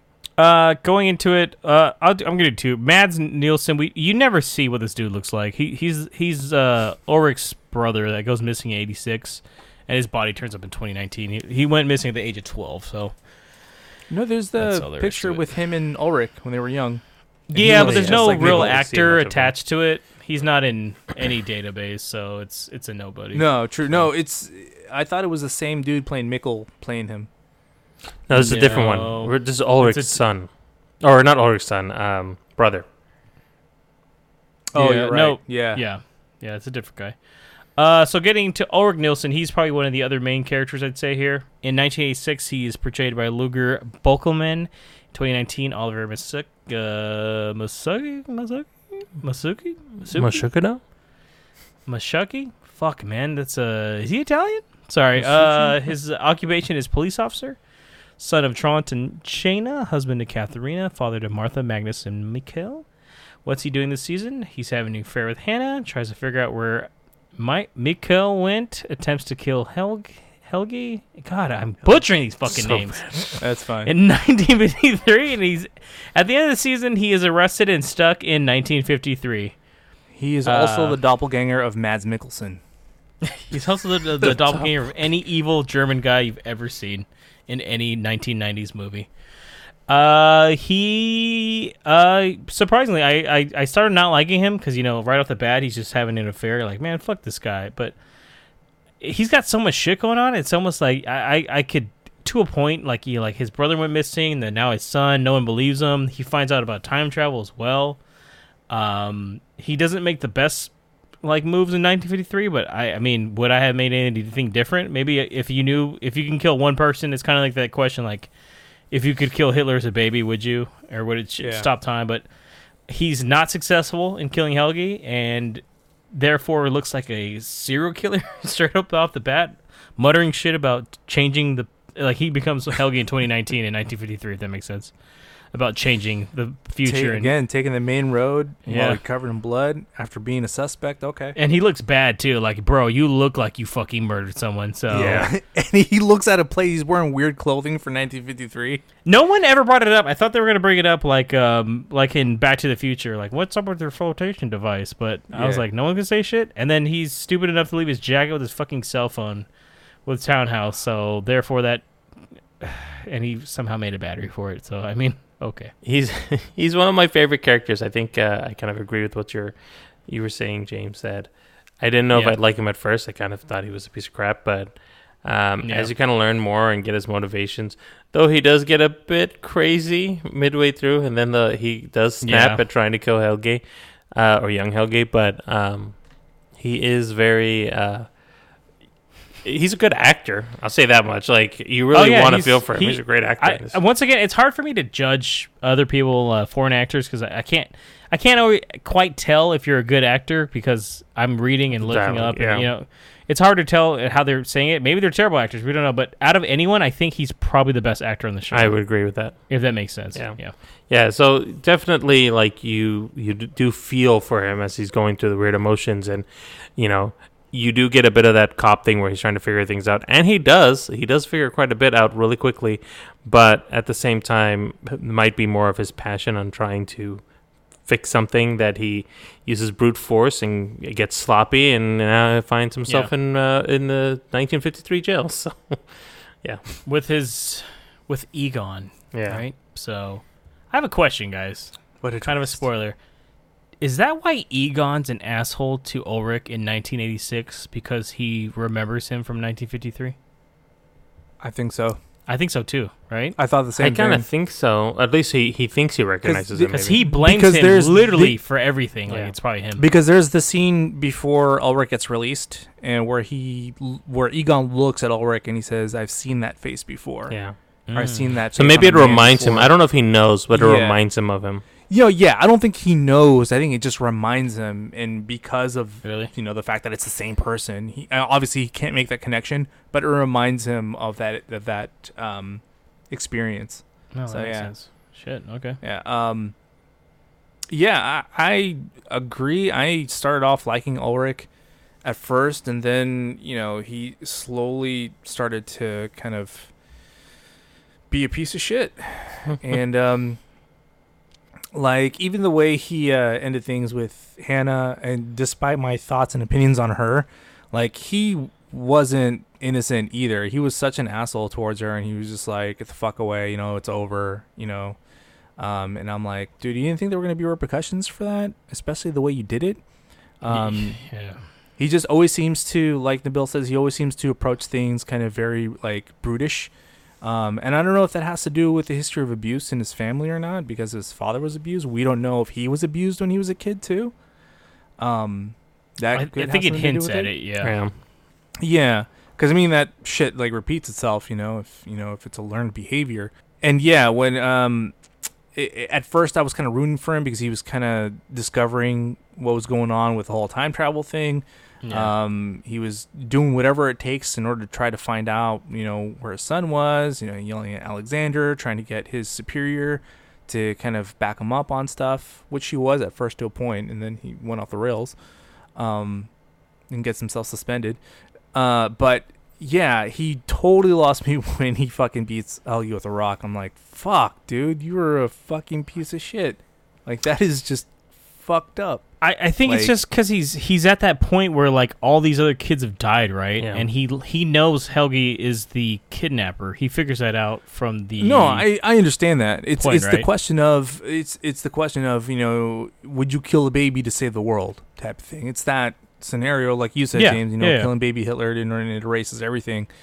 It's still like it's man. I don't he think went he went there without such- hesitation. He's in uh, well he hesitates to a point but he's thinking but he's in such a disarray at this point too like he's just Yeah. realizing he's in 1953 he just realized who the fuck the kid is Yeah. so i mean i don't know i, I still have hope for him that he somehow because now he's stuck in that time period obviously they wanted to leave it at the end of the season to be like well now he's here how's he gonna get out Yeah, he starts. So- you know, once he starts losing his cool is when he starts making like just awful poor decisions and poor choices to- yeah Uh, it's like, dude, just compose yourself. Come on, man. You're Yeah. You're you seem to be a good cop before you went off the rails. yeah so he's just not let's, you know- aware of the michael Mikkel kind of thing i think too so because he like- didn't he didn't even bother me as a teen either. I mean, he was just a regular fucking teenager. What he was smoking, he was hanging Uh, out. Katharina was the bad influence on him for sure. Yeah, for the most part. True. to a point. Also, you got to remember we didn't fail to mention this. Katharina is like in her parents are abusive toward her as well. Yeah. So yeah. that's why she shows up with the black eye after the, all the events. It's like oh shit. So yeah, she even mentions it because uh, her she she mentions it to Hannah that her mom like her mom, yeah, yeah wailed on her because of who she was With yeah. associated with. Yeah. And then Hannah's like, oh really? But yeah, I'm I'm hoping they redeem him in the next you know couple of seasons. Because Yeah, right now he's, uh, I'm like, damn, buddy, you dug yourself in a really deep hole. I mean, next time just hit a little harder, man. Jesus. Or don't walk on the main road covered in fucking blood. Or next in time, not your own time frame. Come on. how can you look like a little guy? Just yeah. Jesus saying. Christ. it's gonna do it, do it. Also, I'm pretty sure he could have took on Egon, young Egon. I'm like, Yeah, but bro, he's- you're I a good know. like Young maybe 15, Egon- 20 pounds heavier Young than Egon, Egon, right had now. that definite Aryan smell to him. He did, but Fresh- I mean, fresh off the war, y- yeah. you know, yeah, it's Ulrich like, was kind of you know fought bulked up. WW2, bro. I'm like, come on, bro, Mhm. you could take that motherfucker on. Uh, go ahead, Nabil. So moving on, um, we've got Michael Kahnwald, uh, aka Mikkel Nielsen. He's portrayed by Michael is uh, portrayed by Sebastian Rudolph, and Mikkel is a young Daan Lennard Lieb- Liebrenz. Uh, occupation is an artist. He's the adoptive son to Ines, but also the son to Ulrich and Katharina, but brother to Magnus and Martha. Also, the father to Jonas and a husband to Hannah. So If you tell that line to anybody, be like, "That's the that's the show." if you understand that, you get it. It's like, sir. what the fuck? That's that's the thread that pulls it all. With photos Mm-hmm. too, just to be like, just to let you know, this is how this works. As a kid, he's he's teleported back to 1986, stay and then stays there, getting adopted by Ines because he can't figure out how to get back. He later takes his own life in June 21st, 2019, leaving his son Jonas clues on what's really going on. One thing I will tell you about this character is, and maybe that's just part of the mystery, or maybe I just missed it, but I don't understand why he killed himself. I understand him leaving the note. I don't I don't think it's been answered. Yeah, yet. Like everything else that's going on and, and all this, yeah, that's one thing. But why does he come so? Especially knowing that his younger Can self I goes say away. what I think? Why he did? sure? it? Yes. I think he thinks by killing himself, he's going to start the um, series of events where eventually Jonas will need to kill himself too to clear everything through. I was going to say just that. Dark is Not hell, exactly right? that, but it was in order to uh, to give more clues to to Jonas that you know this needs to be fixed. Uh, And and also, it's, it's, it's like he did it exactly right before the third, a couple months before the 33 years was up too, so he knew that the portal would be open again. So, so you think he knows like- about the time travel thing, like and, as an adult? Yeah, and then at the very end, Jonas, aka the stranger, sees uh, Michael covered in all that black stuff too. So maybe Michael's still tr- time traveling as well. That's what my clue was because he sees him across from him when he activates the. Uh, he's talking to him too, or maybe he sees him in his head, maybe kind of thing. I I don't know. Once again, I'm assuming they'll answer this in season two, Right. hopefully. But that's a clue too. Maybe he's maybe that version of himself killed himself, but there's a Michael like the stranger that's time traveling and trying to fix shit. I don't know. Yeah, it's some complex we- shit, man. So. True, because if he's time traveling within like 86 and to the point that he's killed himself, like he could still be alive as a time mind remnant. you, he's only in the first episode, so this one we only really get to see him is in that first episode. I'm assuming we're gonna know more about him in the second and third season and see like what else he went through between Yeah. 86 and 2019. Right. Yeah, I'm But assuming. yeah, I, I I assumed kind of similar to James that it just it had to do with the fact that he knew that's the the sacrifice it would take in order for this loop to end and for him to try to get his son to help him end this shit. I mean, the real question is, why did he stop trying to be a musician and be uh, uh, magician and became a uh, artist instead? I'm just Yeah, saying. I mean, yeah, he could have sure. been doing all this Criss Angel shit that he had already seen and just pretended it was his. He's like, yeah, no, I'll do that. I'm like, oh my god, no one's ever done that. I know. What a Crazy, right? Jeez. What I twist. Maybe But it yeah. would draw too much attention because you know Did you guys suspect younger that, younger self like to show off too. So Did you suspect that? It, uh, well, he he becomes a different character when he goes back to ¡86. yeah.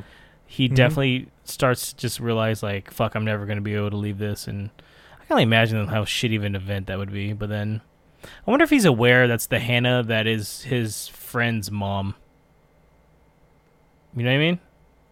He Yeah. obviously realizes the whole time he time traveled, but and that's why he leaves the letter like, "Hey, I changed my name." I thought that was a cool I, little twist. I think he like, does "That's cool." figure it out. Yeah. He he gets that part, and I'm sure that. I mean, I would think that he would have seen the younger version of himself eventually from Ulrich, and then realize that's me. You know, like Oh, I hope there's a scene where they're all having like a barbecue. I don't know what they do there, or kebab or whatever. I don't know what they do, but and they're all there, and he's just like really nice to his younger self because he's aware that that's him. Yeah. that'd be cool. Yeah. That would be interesting. I'm if assuming we might see something like that where they're all like, "Oh well, this is you know." grilling up some sausages. You know? The next character or characters that we have are Magnus and Martha Nielsen, um, who are the two characters that I can remember the most next to Jonas. Uh, so Magnus is portrayed by uh, Moritz Jahn, and Martha is portrayed by Lisa Vicari, and they're so far in only one timeline, which is 2019. So their occupa- their occupation, they're high school students. That's it. They're they're in high school still. So, who are they related to? Uh, well, they're siblings of Mikkel, and they're children to Ulrich and Katharina, uncle and aunt to Jonas, and I guess, yeah, that is so fucking weird.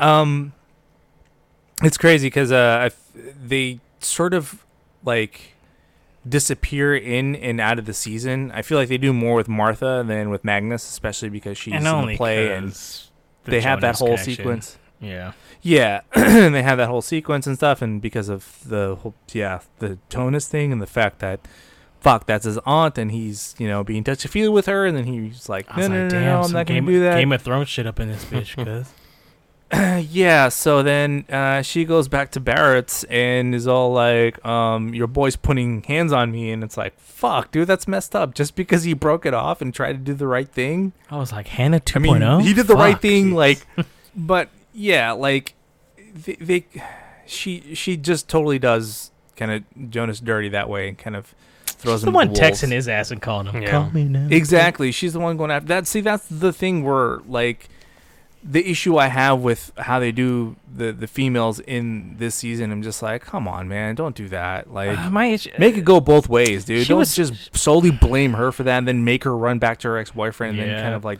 I mean, she's such a minor Like- character in my eyes, though, that I didn't. It was like, okay, I'm assuming she'll have a bigger role in the next one too. But- I assume uh, like either her or Magnus would because it's their brother that's missing also. But they kind of Because even even Magnus, just disappears, bro. Yeah he only comes back um o- only to have you know relationships with Franziska and then sort Just of question her, investigate right? Where the Yeah. hell she yeah where the hell That's she's it. getting her money. Um, but it, it really like um, Ma- Magnus is I just I'm indifferent towards him. I like I just I Because we I don't know anything anything really about him, with really. it. I'm It like, doesn't I'm not sure really if this know guy's anything an about him. asshole or He's- not, right? Okay. Yeah, he's just sort of there. He's just sort of chill. Like I'm like, you know what? I hope Magnus is a cool guy. I don't know. His hair is kind of weird, but you know what? It's He very seems kinda early cool. 2000s. Oh my god, he's so German. uh, but yeah, hopefully we know more about these two uh, later on, and who knows? Maybe they'll figure out that they're in some way related to uh, to Jonas. Um, I just I heard don't know, Nabil uh, say he said he has an early 2000s haircut in Mhm. 2019. Yeah, I Yeah. guess. I don't know. What do you- if you guys have anything else to? I mean, that's it pretty much. yeah, there's nothing really that. I got nothing to add to that. Yeah. That's it. uh, let's get into Egon Tiedemann, who is this is the last family basically here, guys. So Egon is portrayed in 1953 by Sebastian Hulk. I mean, awesome last name. And in 1986 by Christian Patzold. He is a police officer. He is the husband to Doris. He's the father to Claudia, grandfather to Regina, and father-in-law to Alexander. And that he's Bartosz's uh, great grandfather. So th- this is Bartosz's and Regina slash Claudia's whole family. Uh, in 1953, he ends up arresting Ulrich. In 86, he hates and arrests Ulrich again as a teenager. Uh, he's the cop that is very suspectful of Helgi, uh, that he may have something to do with the children's uh, disappearances. Yeah, he wrote that in his Um, notebook about the The Yeah, his, force. his vague ass notebook. He just was like, "Let me write incomplete sentences so nobody can read this shit." He in '86, he's about to retire, and he's kind of sticking his nose in things where people are like, "Why don't you just follow the rules?" Like you're, I mean, it's so like a, I only got three weeks left to retire, so one of those kind of ordeals. Too old for this shit. and he's starting to realize he he he really hates Ulrich. That's why I brought up earlier. Is he aware that he met Ulrich thirty three years prior when he was an older person? So that's why I'm like, oh, that's interesting. Uh, what did you guys think about Egon? It took me a while to figure out who he actually was when I first saw him in the um, uh, when you see it. Well, when you first see him in the past in 1953, I was like, wait, who is Egon that they all know? And then when it kind of put it all together to figure out that oh, he's a cop in '86. Um, yeah. and they kind of tell him that he apparently he dies in a weird way. We don't really know, but he does something crazy. I don't really care much for him. In fact, I kind of get upset with him that he was Ulrich, but but I mean, he was doing his job. He's technically the good guy in all this, just a naive good guy. But um, yeah, I didn't really care much He, for what he was yeah, doing. he uncovers the like Helgi. So I, I was thinking, did Helgi kill him? Probably. That's what I'm wondering. Is that that In might have been what happened, and we just don't see it yet that that, that happened. That's why he this never season. went to the the meeting. I guess. Yeah. Something happened. Maybe. obviously. I, I like to me he's just uh he's good at his job.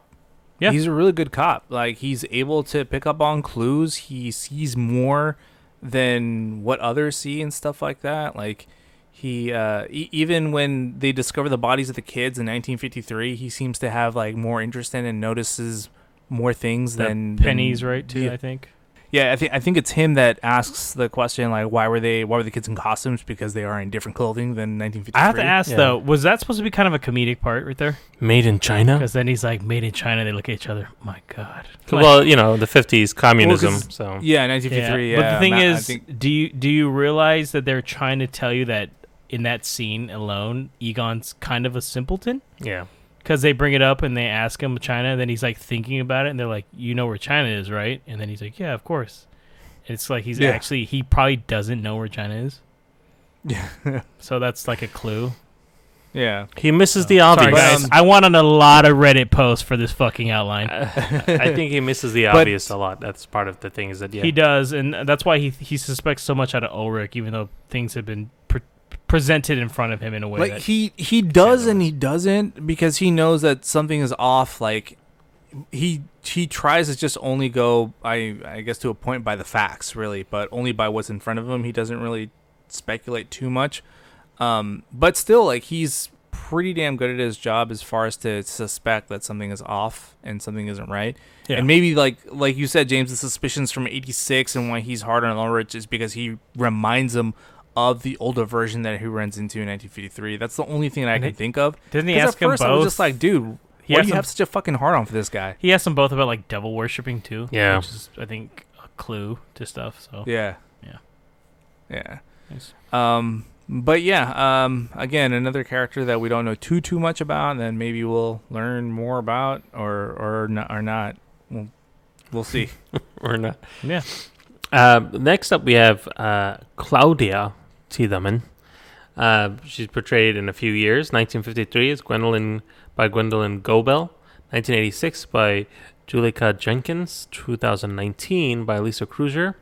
Uh, in 86, she's the director of the Power Plant. Um, but in 2019, she comes up as a survivalist, weird beacon of hope lady whose motivations we don't quite understand either.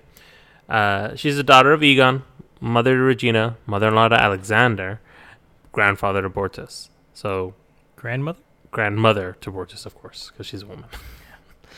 Just making yeah. sure. Uh, so like, she's oh no, what happened? she's got a lot of uh, relations going on with that uh, Tiedemann family. She essentially discovers the truth about the barrels of the power plant when she takes over, and then she also somehow discovers time travel, and near the end begins to try and correct things by going to the past and the future. She also has an affair with Tronte, and uh, she seems to be the arch enemy of Noah. She's the character that we learn a little bit about, but not much, as in the future, the future Claudia. Um, you learn a lot more about her in the 80s and just Hobo kind of yeah, hobo Claudia.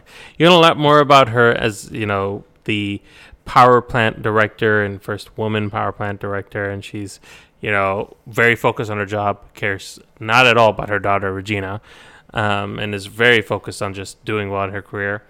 I think she does. about I think I think she kind of tosses her to the side. Not that she does it intentionally, but I think she's always kind of like you can see she's always very dismissive, always very angry with her. Uh, just because like Regina doesn't go up to her, I guess, like standards. I guess like No, she's I like, think hey, I, you're not- no, I think she, Claudia is very very much uh uh career first, I think so. and yeah, she's she's very much career first the and thing focused is solely on her job. is they don't reveal to you who Regina's father is yet. No, too, they the don't. way. uh-uh. So I have a feeling that could play a big part in why. So yeah, once again, I read True. way too many Reddit. but but as as older Claudia, uh, she is who I think the stranger's supposed to be. But I feel like because of what she's doing, that whatever the stranger, you know, as a theory, whatever the stranger's trying to do, aka Jonas, doesn't do anything. Like doesn't help anything, and it's more like it really is her and Noah trying to fight this battle that we don't know about yet. Um, that she's traveling through time because even she kind of comes in near the end and she's like, "We don't got a lot of time, you know, to, to put the body away." I'm like, "Oh, okay. I was like, is this the ending of fucking Mario Brothers? yeah." Koopa's back. what? Sorry. I have to mention that once per pod.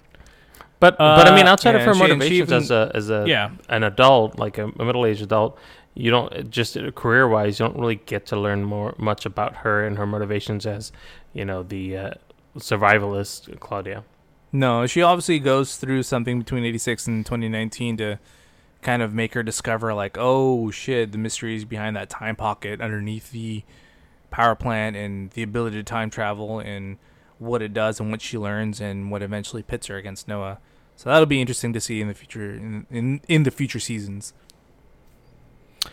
Uh, yeah, I think Claudia is awesome. I think she's one of the other stronger characters in this show. 86, she's the first woman that takes over, and I think she takes it a lot more serious. And everybody kind of thought, oh, this is just to make it look like a woman's taking over and times Mm-hmm. are changing and stuff. But she's actually trying to uncover what's going on. She even, for fuck's sake, she cave dives and finds all the barrels and Yeah. discovers what's going on. So I, I don't know what happens between then and 2019, but um, she definitely is in a position by then where she's aware of time travel and she goes back in time to give the actual plans of the time machine to the 1953 version of HG Tannhaus. So she, I think she obviously went even beyond 2019.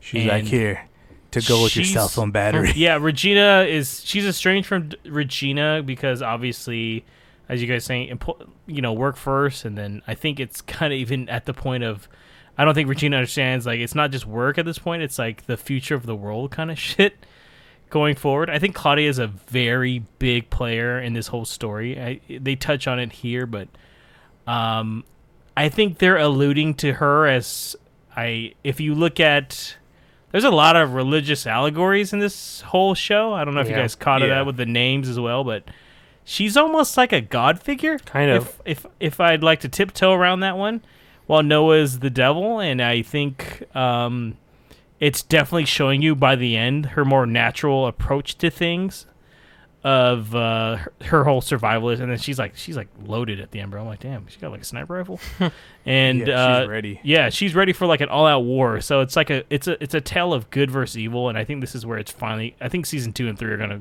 dive into that a lot more, and.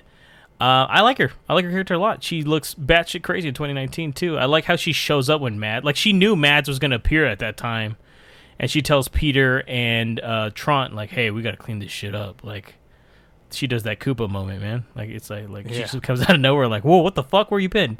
And maybe Regina does think she's dead because she might have disappeared a long time ago, right? another castle. Yeah, sorry. we have to go get the flamethrower thing. Uh, and I just gotta get a shout out. She got finds her dog 33 years later, and I think that's kind of what it's like. Well, wait a minute, is this my dog? So, yeah, that that's, what kinda kind trips of her off a like little bit. leads her to kind of see, Yeah. huh? What the fuck? yeah, that door. She's like, there's something to this all. But yeah, cool character. I like. Uh, I'm, I'm looking forward to seeing what she does in future seasons. So Yeah. Okay, and the next character is Regina Tiedemann. Uh, she's portrayed by Lydia Makrides in 1986 and Deborah Kaufmann in 2019. So her occupation is a hotel owner in 2019, and she's related to, um, obviously, she's the mother to Bartosz and also uh, wife to Alexander, and she's the daughter of Claudia and granddaughter of Egon. So what's she doing in this season? Um, well, in 2019, she discovers, well, she's got cancer, and uh, then discovers the stranger's room with all of his notes in her hotel room. Really, not much um, about Regina other than that. Um, in the past, you just find out that she's um, that she's bullied um, by uh, Katharina and I guess Ulrich, um, much to chagrin because Katharina is an enabler.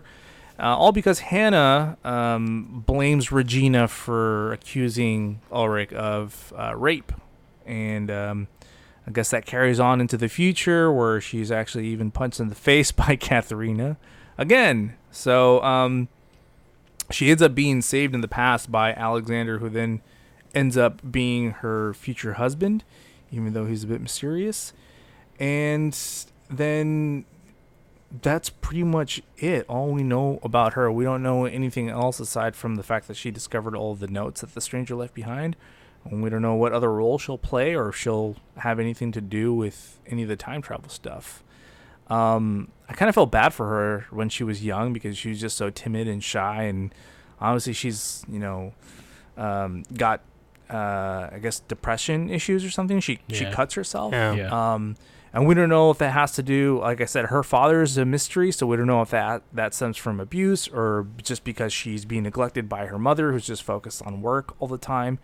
Uh, we don't know. And then um, in the future, she's just coping with the fact that um, she may have terminal cancer and she doesn't really know like what she's gonna do with her life. And then strange shit is happening in her community. Um, oh, and that she may lose her hotel too because of everything that's going on is causing her to lose business also. Um, Yeah. what uh, what did you think, James? Uh, yeah, we don't know a lot about her. I just felt bad for her as a kid because, like, like you said, she's.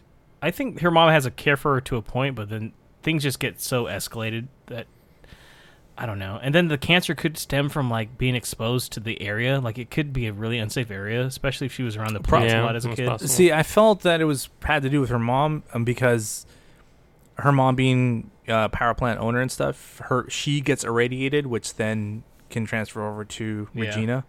Because if you if you're handling stuff that's been like irradiated with like radiation Yeah. and stuff, and you touch it, then you know you could fuck yourself up. Yeah. Um, I will say that like, it's uh, once again it's another contrast. Like in '86, she is she's hurting herself, but in 2019, she's like checking herself for cancer and realizing, and so she she at that point she cares enough about it. So she's I thought that's a contrast. Like as a kid, she didn't care about she didn't have anything to go for, but now she does have things like a son and a business and her husband and so yeah. But outside of that, I mean, we don't see what happens after she uncovers the stranger's room. Why he didn't put up a fucking thing that said "Do not disturb," I have no idea. so I was like, "Damn!" I mean, he dropped off a gigantic Right? box to be like, "Can you give this to Jonas?" He's like, "Uh, okay, fucking weirdo." Your futuristic ass light in there. Okay, I guess we'll do that. So I mean, Yeah, I mean, she there really isn't much more. She's not a very heavily utilized character, um, and you don't even get to meet her till about like halfway through the season, anyways. Um, so Yeah. yeah. there really isn't much to say about her. Like like you said, James, you kind of just feel bad for her overall because she's just kind of stuck in the middle of everything, you know, and she's getting the short end of the stick. So it took me a while to figure out who she was. yeah, I was like, "Who is she from?" That was one of the ones I had to look up because I Mhm. kept mixing her up. I was like, "Is this someone?" Oh, it's fucking the girl that got tied to the fucking tree. So yeah. Yep. Uh, moving in, uh, we have Alexander Tiedemann slash Boris Niewald, portrayed in 1986 by Béla Gábor Lenz, and 2019 Peter Benedict. He's the director of the power plant in 2019. He's the husband to Regina, father to Bartosz, and son-in-law to Claudia. Uh, in this season, in '86, he he comes out of nowhere. By the way, he literally has like a gunshot wound, and he's running through the Yeah. forest, and he defends Regina from Yeah. Ulrich and Katharina. Pulls a gun on him, and then because of his connection to saving Regina, Regina references him to her mom Claudia. So like she gives him a like a job eventually. He he keeps coming back. Like he he doesn't even he doesn't even actually qualify for shit. But she's like, hey, um, we need someone to help, and I'm assuming it's about the barrels, right? I assume that's what Can it you is. keep yeah. secret? Yeah, I'm assuming they don't quite say it, but he's like yes, and then he pulls his mullet back a little bit more. So, so I was like, that's cool. I guess he had that sweet ass leather jacket too. So I was like, where's he getting all these clothes? Like, where's he staying? Good question. I, I never questioned it once because it's like weeks later. and I was like, I guess he's just chilling. Well, I was, and you know, I hadn't Why did he realized. just leave that shopping bag in the woods? I I don't know. but then Hannah was right behind him, and Seeing I it was the like, whole dude, that chick kept that for 33 years, dude. Don't know what she was trying to hold over him. That's insane. Yeah. Yo, that's a level 20 clinger, guys. Sorry. that's someone planning ahead, guys. That's a clinger. That's that's pro. That's we're at this level. This chick at a pro level, man. Yeah. Prepping 33 year. I ain't even 33 yet, man. So that'd be like my whole life prepping again. Like, oh my god, I gotta double up on this. Um, so basically in. T- in 2019, uh, Alexander is blackmailed on the very last episode by Hannah to quote ruin Ulrich and destroy his life as though his life wasn't already destroyed to begin Right. with. Yeah. She she literally has the bag and just puts it down because you know she's a massage therapist and she wonders why she can't make the bills. And uh, he looks at it and he's just like he recognizes it even 33 years later just because He's probably looking for it at one point. apparently he probably went back. It's like, where's my piece at, right? Mhm. So, and she still has the gun. So that scares me that Hannah is armed now too, and hasn't cleaned that gun in 33 years. So I don't know if that's going to fire correctly. So I'm concerned about that a little bit. Like an accident could happen. Should have oiled it a little bit at least. taking it apart, right? But uh, Yeah. we don't learn much about. Dude, we literally meet Alexander last two episodes. Yeah, I you don't really man, learn so- much about him. Ah, I take that back. We do see him in the first No, or he- second episode when he's getting the massage. yeah, I he comes forgot. off kind of like a dick at first because he's not willing to give the police permission uh, to I mean, to check the to, um, door. check the premises. Yeah, I mean, w- which we know why, but still, I mean, it's a nuclear power he's plant. like- I would understand that. I'm like, and no. he obviously yeah, he like worked with at first. the one-eyed guy Tegan, right, to hide all Mhm. the barrels because they're sitting in the parking lot by Benny. Because he even brings up like, "What about the truck?" He's like, "Don't worry about the truck," and like he obviously moved it again. Why these guys can't find a better hiding place, I do not know. It's been there for sixty-six years, right? So I mean, I mean, maybe find a better spot. at this point, Or fucking put Why- a, put a put a grate over that put a like grate that? put a grate over the or collapse the fucking cave or so I don't know right yeah, put a stronger Just- door not a chain link fence how about that just take the L and dispose of that shit the right way. Okay, pay the fees. Yeah, they're like, we can't do it, bro. I'm, like, I'm telling you, I still think costs I still think they're, I, man, maybe there's bodies in there. They're all clones or something. I don't know. So Cool. uh, that's all I have on Alexander. You guys got any last words on him? I, there's not much. there really isn't much to say. No, that, that's pretty much about it. Except you know, it was cool that he stuck up t- uh, for Regina and stuff. Um, he's, uh, I mean, could he be a possible time traveler? Time traveler himself? I mean, he appears out of nowhere from 1986 with fake passports. No, no, no. who's no. who's the real had the mullet? Marco. He had the mar- mullet. He didn't just plan that back in the 50s. no, it's kind of like long hair, really. You have to travel from the thir- you have to travel 33 years, so that would have been 1953 look. There's no way. You That's the only know. reason I know. Unless he's already How long been has in he been there, 1986. exactly. Never mind. Fuck, you're right. Fuck. Yeah. He could have been like party up front. No, no, business up front, Yeah. party in the back, like right when he got there, He there. wore a yeah, hat, he's man. like, I His gotta hat fit was a in big thing 1986. in the 50s, you know? That's true. Yeah. All right, all right, okay. So, right. and you know, he's got a Walther PPK with him. That's the gun that he has. So, Yeah, so James James Bond. James yeah. Bond himself. Uh, so, uh, next up, Bartosz Tiedemann uh, is portrayed by Paul Lux, only in 2019. Uh, he's a high school student as well. He's he's the son of Regina and Alexander, and he's he's a weird one. He's a little bitch. I know. Yeah, he's he's a wannabe drug dealer. He starts a relationship with Marta, even though he knows his best friend, who is Jonas, um, had a relationship with her, and he had to leave because of shit happening in his life. I don't think he had a relationship. I think he just had a crush on her, and he was aware that he liked Yeah, her, At right? least- the very least, he knew something Yep. was up with them. Because man, when he, He- pulled he in, he knew that like, he had a oh, crush. By the way, Yeah. Yeah, because he he said something like, you know, what happens when we don't make a move, or if you wait, something like that. Yep. He says on a, like, like an off the cuff comment to him, like, "Wow, dude, that's your boy." Yep. Yeah, he that fool in the basically he he said, "I pulled your girl." Cuz. Basically, yeah, and didn't have no problem with it. Um, I was like, "Word." and he's also uh, interacts. I think he's the only person we kind of see at, in 2019 that has direct interaction with Noah, and kind of becomes one of his pawns. So are you telling me Bartosz is the Jar Jar Binks of the Star Wars universe, as Noah's the Emperor? Misa Batas. Becoming, he's like, I don't know. I'll give him. I'll give him emergency powers. he grants I him emergency powers. Yeah. I guess I'll give him emergency powers. Shit. I mean, I don't know about the Noah guy. He's you don't really get to know much about him. Um, he doesn't seem to really have any real connection to anybody except for Jonas, and then even Jonas apparently doesn't like him that much based off of what goes on. I mean, are is Bartosz and fucking um Jonas even like best? I mean, think they they're were because they were, you know, he covered for him when he went to quote France. So yeah, I think so. I told him Yeah, you're he yeah, didn't tell him baguettes that and he was shit, in a man. mental institution. So yeah, I mean, there's got to be a reason that Noah is tapping Bartosz as as a potential ally. I mean, I don't know. He's either using him as a pawn, kind of like he did Helge, or Or is um, Noah Bartosz and we just don't know it because of paradox? I mean, dude, I was he thinking the same thing, but Yeah, I think it's him because he when Noah gets inside his limo late at night, weirdly without any suspicion, he Noah tells him everything happened just like I told you. Right after Bartosz had spoken to his grandmother, and it's kind of like, how would he know that information? It seems kind of personal, you know. Dun, dun, dun. Um, I was like, it's got to be him. I think it's him I don't think it is. and it would make sense. See, like as as much as I think that it would be cool that that uh, Claudia and Noah would be like arch nemesis. Like, what if it would be Bartosz and Jonas the whole time? That'd be kind of weird. I mean, it might be that Yeah, setup. That might be what it is. Maybe. Because as Jonas as the stranger, and then Bartosz as you know Noah. Uh, Ja- And being one I can see ahead of him. James's gears grinding. He's got he's got his own little theory going on. With I've this. read a, I've read a lot of stuff, so I'm like I'm pretty Yeah. sure it's not him. But um, I think maybe Noah and Bartosz might be related. Yeah, I would say that much Yeah. descendant. because we still have a lot of gaps on that family, Yeah, and it seems like he's taking a personal interest into maybe making Bartosz a somewhat apprentice Mhm. from the sound of it. And also, he's giving Yeah, him the drugs, so. I mean, he's like, "Let me get you some money, bruh." hook it up. So The last main character is actually Noah himself. Look at that. And he's portrayed by Mark Waschke. Uh, his occupation is priest, murderer, Hmm. possible antichrist. Uh, so who's the character related to? We don't know at this point.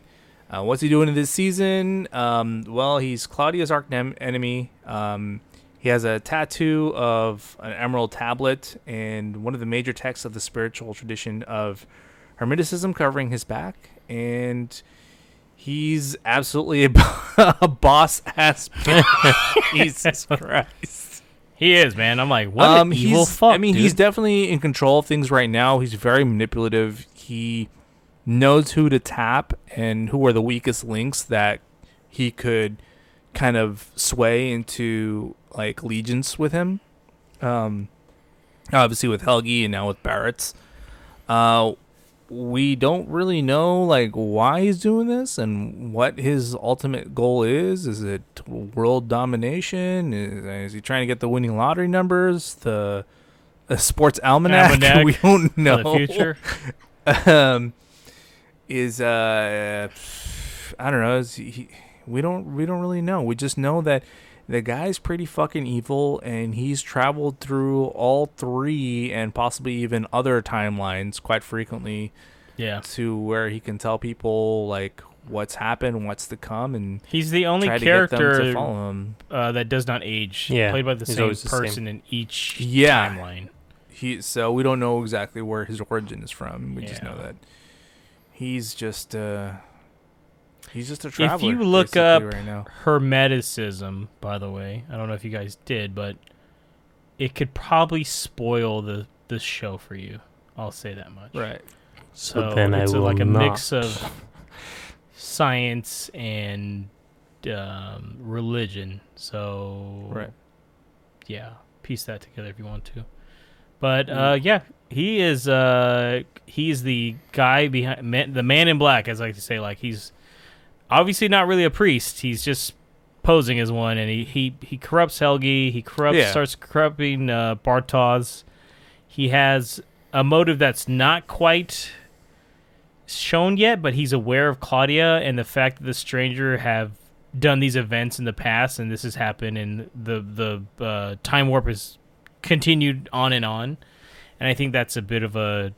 So he he's aware. That's why he knows what's going on too. Like he he Mhm. knows what's going on, but he's also kidnapping kids because he's trying to perfect his own time machine that is not quite ready. Yeah, Obviously, they're blowing out the ears and eyes of these guys. I don't know if you've seen, as we can tell, it's yeah, something uh, burying him in different timelines. Yeah, why he's doing that, That not sure, know. but maybe that also has to do with like, here's your son Easier back. to hide, dude. yeah, Easier to hide. yeah, no, that is actually true. Definitely. Shit, drop off the body from '86 into 2019. People are gonna be like, "What the hell? This doesn't make any sense." Yeah, He's and, they, like- and like they'll have no records of him at all. Yeah, Or vice versa. especially when it's just Throw him like, back in 1953 when they had like Yeah. even worse technology.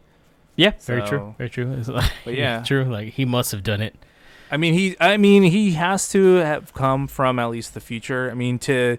I mean, if someone were to come from the future to us now and were to know so many things about what's to come and were no verbatim, he would seem prophetic and stuff like Oh, that. And like he would hold Doesn't- technology. doesn't to one of us the- would seem like magic? You know. Doesn't one of the uh, that's funny to say actually.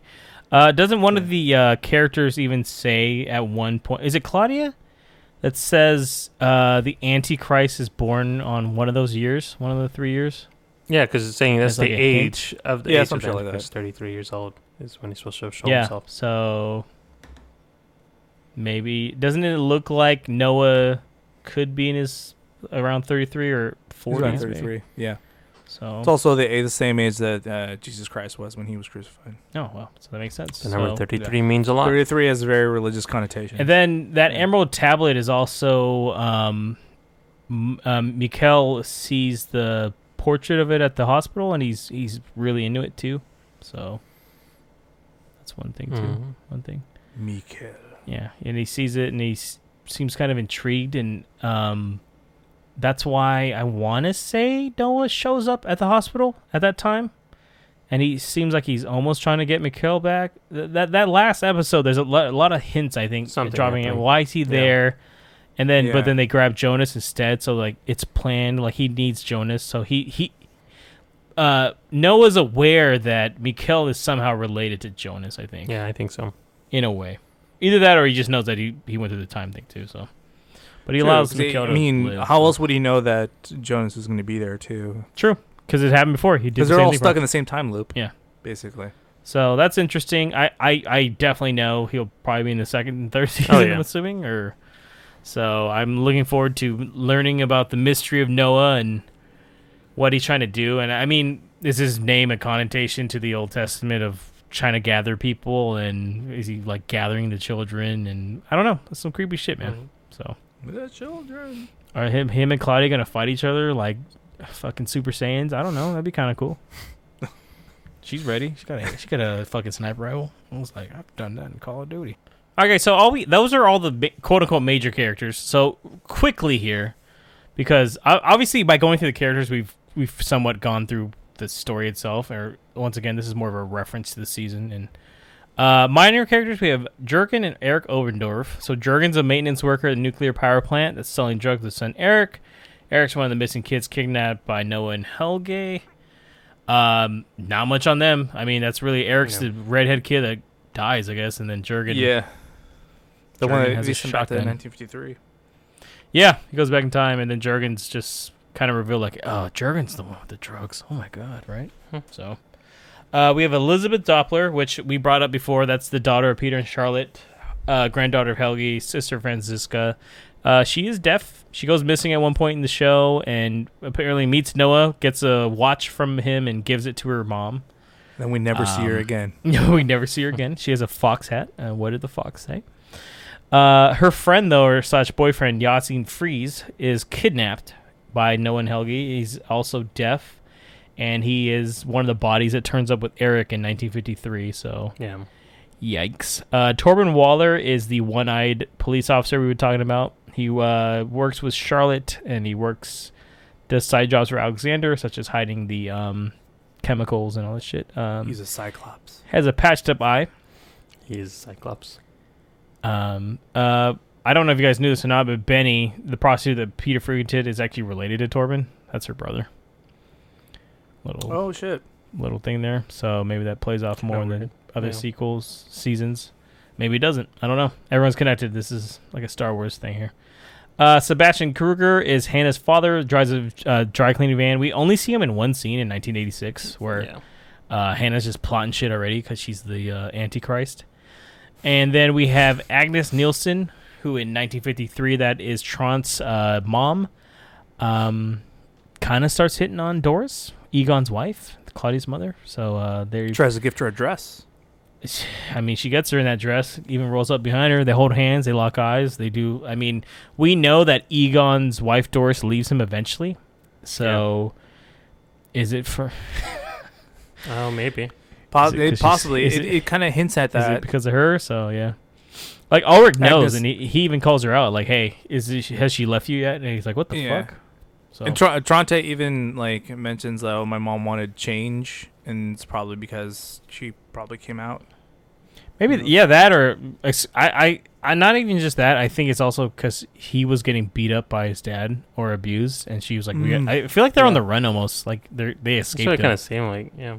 Yes, Makes it, it doesn't seem like he's like they seem very vague on like where to go, but uh, Greta Doppler. So in 1953, that's Helge's mother and Bernd's wife, Peter's grandmother, Franziska and Elisabeth's great grandmother. Uh, she's like the meanest person in this whole uh, show. She's, Yeah, she's very, very much a uh, Filipino mom with the cleanliness, and um, she gets really mad at Helge for coming in dirty, and it's a really awkward scene where she just has him strip down and get rid of all his quote unquote dirty clothes, and um, Noah comes to kind of comfort her when Helge goes missing. I almost feel like it's just because Noah probably already is in contact with Helge, and he's just like, "Hey, where's yeah. my little minion yet?" And uh, she kind of mentions in a point when she's talking about Helge that she never wanted him. So like it's it's hinted that he might be like from a rape or someone other than uh, Bernd. Like that might not be Bernd's son actually. So once again, that kind of gives me a, a hint that there's more to this than we think. So More than meets the eye, sir. yeah, he's a transformer. So, uh, Daniel Kahnwald, real quick, you barely see this dude. In 1953, he's the chief of police. That's Ines's father, the nurse. Uh, so that's technically Michael's adopted grandfather and uh, Jonas's great grandfather. He's he's literally in one scene where like um, Egon's saying that they're going to investigate the kids, and Daniel's like, "Oh, okay." And he's he's in the hallway scene. That's all he is. So, but that's a hint that Ines's father is a cop. So. Uh, and then Silja, the girl from the future. So this is in 2052. I have no idea who the fuck she is. She just knocks Jonas out and tells him like, "Welcome to the Thunderdome" or something like that, and then that's it. Yeah, I didn't even know her name. Yeah, it's Celia, Celia or Silja. I don't think they pronounce the J's, do they, Nabil? No, They don't usually. No, I don't think so. Celia then? It's probably Celia. Celia. Sil- Silja. I, don't know. I am Yeah, so so. This is the worst show or slash movie I've ever pronounced or anything. Just because uh, I don't know if you noticed there was like 400 fucking characters, so I tried. Okay. Um, you guys see that we have this little uh, timeline that does some connections. It gets weird. Um, so real quick, episode wise, we told you mostly what happens here. You guys have seen what's happening here. It it opens up. There's 10 episodes long. What, for the most part, because we've uh, I don't want to bore anyone anymore on this one too, and we've done quite a job of talking through each character and their actions and pretty much just explain the show. So anything stand out for you guys or anything you didn't like? It's just this kind of like a, you know, what worked, what didn't work, you know, expectations throughout it, and did it did it fulfill your expectations? Starting with uh, Nabil. It it definitely um, kept my interest longer than I thought it was going to. Um, I, I didn't know Yeah. if I was going to expect much from it, and one of the things I find fascinating is how they're using the whole uh, time travel. So it's something we didn't clearly explain uh, as we were going through the characters. Is that the the method of the time travel? There's apparently two methods, uh, kind of maybe three. One that's being perfected. So there's there's the one where Noah is is got these kids in a bunker and is trying to perfect getting these people travel through time to I'm assuming a chair or something like that. Then we've got uh, I think so, right? yeah, We're not even quite sure what happens. Do they get like blasted in the face or something? Well, it's just what I'm thinking. The machine does something and kind of fries their heads or, or something like that. Uh, then you've got Jonas and Claudia who have this machine that's made by H.G. Tannhaus that somehow opens up uh, like a portal or puts them, you know, absorbs them and makes them go back into time, something like that. So there's that part of it. So did Noah somehow find? I, is he trying to recreate that machine too, though? I don't think he's aware of it. Is what I'm thinking. Oh, okay, okay. I think that he just knows that I'm not the, sure the either. path is there. I don't. I'm not 100 percent sure, but I don't think he's aware of that particular machine. Though we don't know where Claudia gets the blueprints, so that's another I- mystery. no, I think he is aware of it because you know he's traveling himself through various time timelines too. well, So I he- think, he that's has to be aware of it, but I think that that particular How particular the fuck machine, is Noah traveling? Well, that's what I'm saying. I think that he's traveling through the the third method, which is the main method, is the caves, right? Because he's always kind of around the caves too, uh, and shows up in convenient times. I didn't even think about that. that could, yeah, that could make sense. Yeah, because that's how Ulrich and uh, Jonas traveled. Yeah, you're right. Yeah. So yeah, so he probably just doesn't know how to build one, um, and obviously, uh, Claudia and um, and HG aren't gonna tell him how to make it or anything, especially if they know like how evil he is or is supposed to be. But uh, yeah, he I think he's trying to not only perfect an ability, but I think he's trying to find a way to travel outside of that loop Right. That's to have more more freedom because those machines will only you'll only be able to travel within those 33 year lapses. and yeah, stuff, maybe he's trying to find out how to travel too. With It's kind of outside of the times. time paradox, right? So I think that's Yeah. what they talk Yeah. about there in the kind of paradox of the three different time periods, Mhm. and he's probably trying to find a way to, to burst that bubble or get out of And- that. Yeah, because That's Claudia's probably why the- traveling around time too. yeah. and that's probably why the kids are dying too because it just it's just impossible to to go outside of that loop. I guess for whatever the parameters are for that loop, like, Mm. they just can't get out of it. I think. Um, no, go ahead. No, I'm saying that's the biggest mystery then because, like, Tannhaus makes a machine, but then f- Jonas the Stranger f- has like a fucked up version of it, right? Right. And he wants him to fix it, but in the process, that machine is what is creating the loophole in the caves. Because it's the same machine.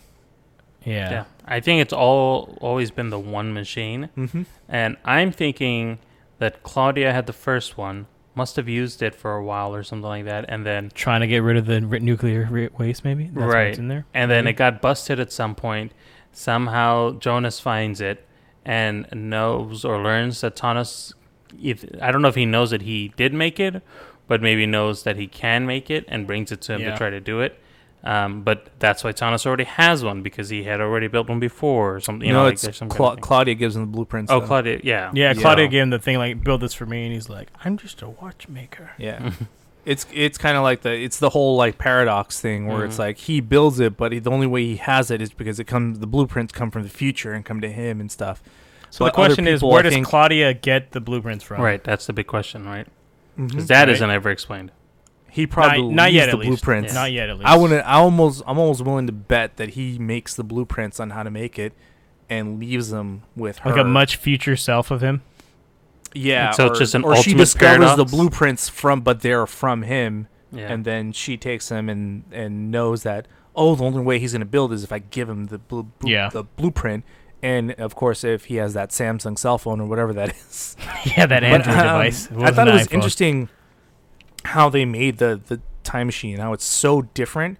It's just like it's a device that opens a portal, and then you have like the bunker that Noah's trying to make, and he even makes an off the cuff comment saying like, "I know it's not a DeLorean or Yeah, something cool, yeah. but I, I like that. I like that aspect. I like that you see the ripple in time space. I like the the whole like like the way how it like grows and shrinks and how you're able to you know see how it how it works for their reality. It's different than like other iterations of time travel, which is pretty. I thought cool. it was cool though. Like Jonas changes it though at the very end when he, when the time warp is happening, him and Helge.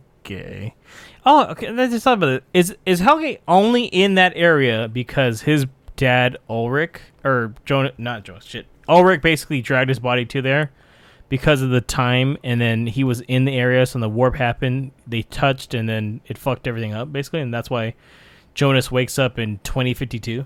yeah, that's what I'm thinking. And it was, Right? a, it was, yeah, it was, it was. uh Like that wasn't supposed to time they happen. into the future. I don't think you're supposed to jump into the future like that. Yeah, no. Although it seems like the chick that he meets is aware that he time traveled. or no something. Yeah, she seems- Didn't she say No. "Welcome to the Future"? Yeah. Or was that in my she head? says. No, that's No, what she said. says welcome to the future. Okay. I almost She thought that was welcome. Martha. I No, thought she was says Martha welcome to the first. jungle. Welcome to the jungle. We're gonna find the games. Sorry. But yeah, um, e- either it wasn't supposed to happen or that's how it happens, but Or they're maybe it able is, to yeah. change it after.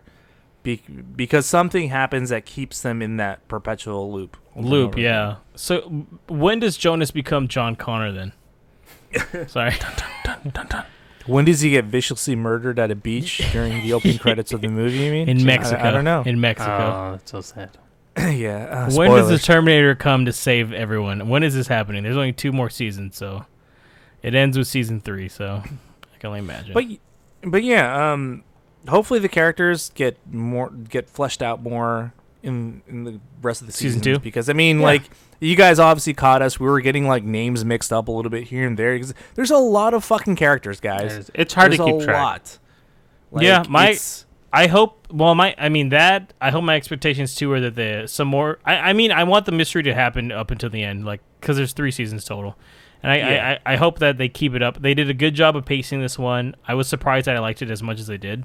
Because at Me too. first, I won't lie, like first two episodes, I was like, it's okay, I guess. But then by the end, I was like, fuck. And I wanted to keep watching season two like I Nabil did, but Yeah. you know, me, me I too. held off. I'm like, I want to keep going.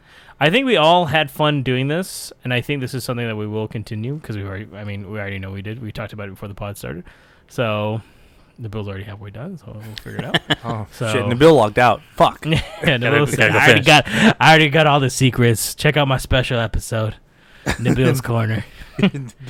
Just gonna let you guys know what already happens. First three episodes. Fuck it. I already know how to answer half these things. But no, um, it was fun. I liked it a lot. Um, I like the whole evil versus good, and uh, the fact that they keep you guessing is really cool.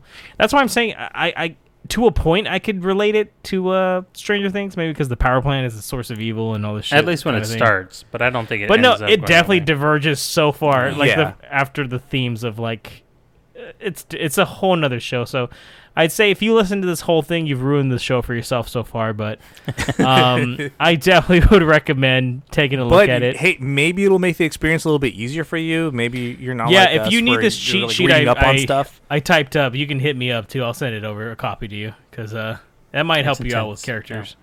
Because man, there is so much research, and I was telling Marco earlier, like it sucks trying to do research on like a season from three years ago because a lot of people in these boards that they're on or like with character lists spoil the other seasons. So I've probably seen too much shit too, and like other actresses and actors that play f- even other versions of things, and I'm like, fuck, you know. So yeah, and James and I were saying stay away from IMDb because oh I yeah, don't don't that. go to there. IMDb So- ruins most of the show for you because it reveals too much. Yeah, Which I mean, eh, eh, they expect you to already have been like, hey, you should, have, you know, whatever. I mean, we're watching the show three years later, but fuck it, you know, and there was nothing else playing, so what happens? um, so yeah, that is our review of Dark season one. It's streaming exclusively on Netflix.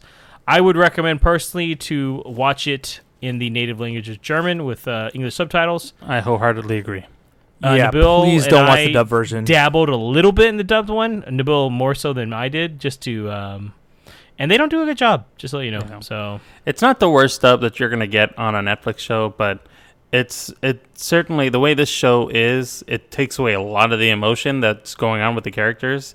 N- and you Nabil, you could did full lost. episodes. I, did- I could barely do thirty seconds Three of dialogue. episodes, He- three he three episodes of subs. Fuck. dubs. I did like ten minutes Oh just man, because I was trying to. That's that's no. this is also a show that's really hard to multitask on, man. You can't. This show is too hard to like. Let me put it on while I uh, do work, and like, no, you probably should sit down and just watch Yeah. this. Yeah, At the same time, attention. it's it's so plot heavy that you kind of have to just sit down and just pay attention Literally, the whole time. d- d- like you can't be like, let me pull my phone out. Like, yeah, if you're doing research, that's the only thing. I Yeah, do. there's a lot of details and stuff. There there's un there's a lot of unspoken stuff where you blink and you miss it too. All right, so before our outro here, uh, Marco and Co, all of us basically, I don't know why I said it that way, asked you guys last week to ask us questions, and we're going to answer them now. So this is our little bookend moment here before the outro. So uh, Marco, he'll tell you who sent it and what the question is, and we'll just kind of keep it quick here because uh, there's a few. So we I thought, hey, We'll we'll give you guys a little heads up. we'll make it. We'll just say where it's from, really, just to make make it quick. One question is, uh, if you had the chance to watch just one up and coming movie in theaters, which one would it be? Uh, Tenet. Ten, Tenet would What be. about yeah. you? Uh, see, I had a feeling you guys would choose that one, so I went with Dune because I'm I've seen some stills and stuff, and I'm really excited about that, and I'm a huge Villeneuve fan, so I can't wait for that to come out. I'm also equally as excited for Tenet, and I would definitely want to see that in theaters, especially because of the way that it was shot in IMAX. So Same here. yeah, very good question. Might have to do the drive-in for that one. So yeah.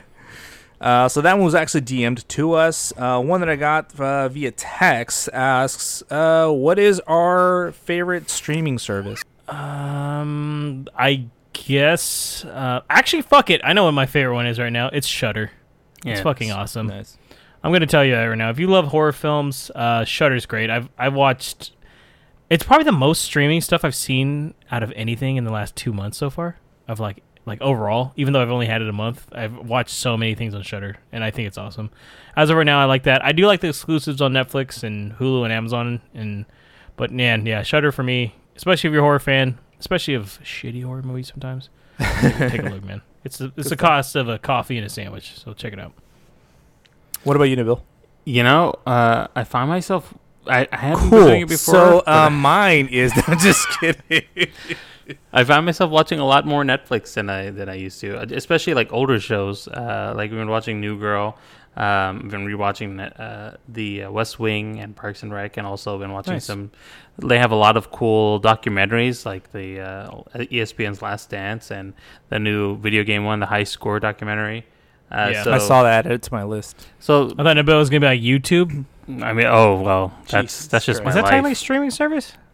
kind of. They do have original content. I don't watch that original ro- content me though. So Because I was But, gonna say if, if if it's anything like that, then technically it'd be YouTube. I guess. YouTube but- would. I mean, I put a lot of hours in YouTube in my life. So Yeah. Marcus, What about you, Uh, for me, right now, I would say that it's HBO Max. It just has like a lot of uh, like classic movies on there that I've been enjoying. Obviously, like as directors' cuts and the extras and stuff, like I've been mentioning in the last few episodes, which I think is really cool that a lot of other streaming services aren't doing. Um, so I saw Alien Three uh, on there, the director's cut. I saw Little Shop of Horrors, the director's cut. Uh, I watched the random '80s movie, The Secret of My Success, with Michael J. Fox on it, and uh, just a Good lot movie. of like really cool stuff. The new Perry Mason show on there is cool. I'll probably mention that later on in another episode, but um, it's just really caught my eye with how much content, and I've been ignoring my HBO Max, so I figured you know give it a little bit of love. It's getting all the DC stuff on there too, so why not? Um, you know, it's uh, definitely worth uh, every penny that I pay for it. So if you get a chance, um, check it out. Do the free trial. See if it's worth your your dollar. Or and if or you have three. AT and T, you actually get it for free for a year. It's completely free. Yeah. Oh, there you go. Look at that. Uh, so here's a pretty good question. Uh, it was sent to the IG. So, our plans to have on guests, and specifically from a woman's perspective. Interesting question, actually. We actually have used to do guests on here pre-COVID, and then COVID I was gonna happened. be yeah, and- and then uh, uh, fucking pandemic happened. End of the yeah, the, the end of the world happened. Uh, but we did. We have had our friend Jill on here before on a couple episodes. Our friend Yasmin's been on it too, uh, to give us more female Bill's perspective wife on things. On Yeah, there as uh, the Bill's wife's been on here. Alyssa. Oh no, Men in Black Three, right? Mm-hmm. Oh, four. Yeah. Sorry, shit. Whoa, international. My bad.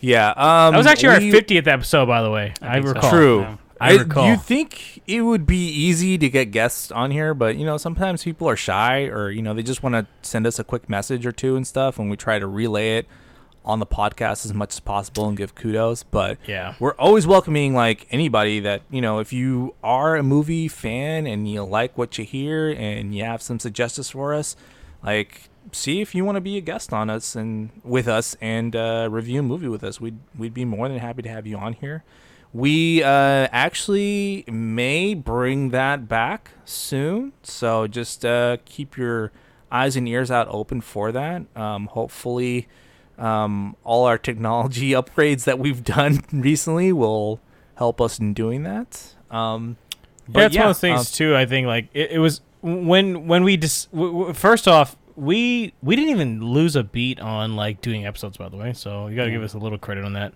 And we Yeah. found ways to do it without having to be around each other and social distancing, et cetera, et cetera. It, our, the program we use only allows one guest regardless of the time. So to do that, to set up, we do have to do a little bit more legwork, I'd say, getting Yeah. things set up like that. So it's something that we're looking into, and I mean, we should, I mean, sooner than later. So Uh, lastly, we'll end it on a fun one here. How do you guys choose your movies? So I'm assuming they mean like the movies we review. Oh, well, I'll tell you right now. It's like, so James tells us at the very end. Uh, we're the watching Bill next tells us what to watch. Uh, yeah, James tells us what we're gonna watch. So fuck you. Oh man. Okay, here's my process. God damn it! I try to ask for input. I try to go with okay. So I I have a list. Obviously, it's changed quite a bit because of uh, It's a little different now too because of COVID. Uh, before we were able to give a lot more input on, on different. yeah. We films, used to literally have a section where Nabil went over what's coming out, but nowadays it'd be like two movies. Like this is what's coming out. Like okay, well that's what we gotta do. I mean, the fact that I we just reviewed a TV show today obviously tells you True. it was a little.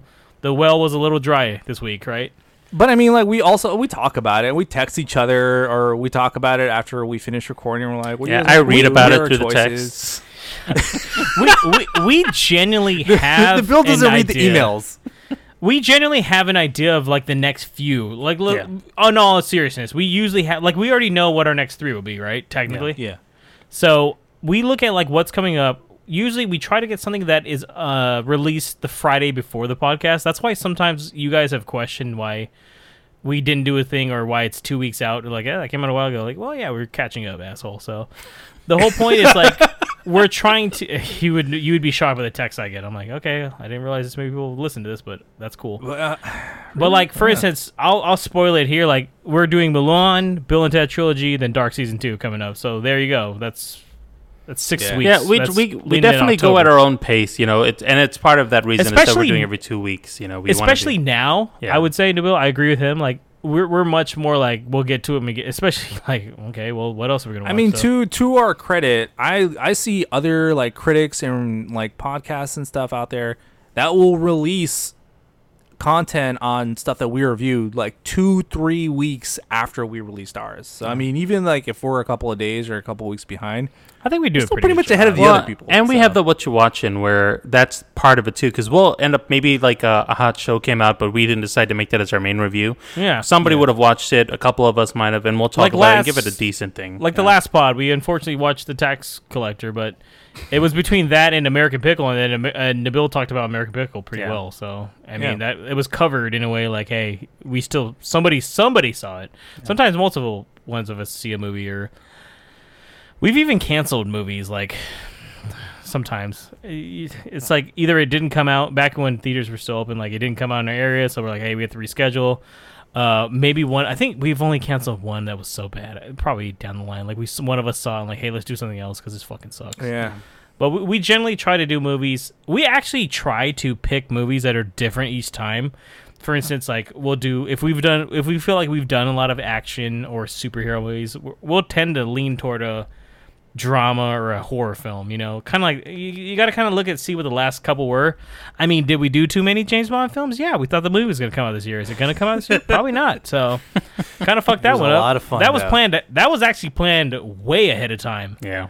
Like we had already planned to do that like months in advance and then oh like i think halfway through the first one we found out the movie got pushed right to November, and then found out again it was probably not coming out at all this year. and then now there's like hey most likely it's not even coming out this year just like everything that got pushed out so we're like But you know what?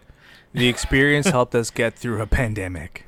Yeah i mean It did? it definitely did if you look at my uh, letterboxd like everything's fucking james bond this whole year like this guy watched a lot of james bond actually i watched them all sir and i still actually want to go back and as a special thing before the end of the year watch that uh sean connery spin-off one I do too, Uh, We should.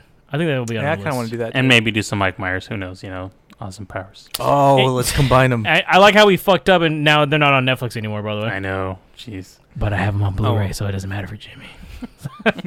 But I will say, Um, just as a general thing, that James does do a, a put in a lot of work to help us with the research and finding a good movie to select with the team. So, you know, you got to give credit where credit's owed, and we we probably it. couldn't do it without you. So, Hats off to Yeah. MC. Thanks. Appreciate it. I'm not even Yeah. gonna deny that. Yeah.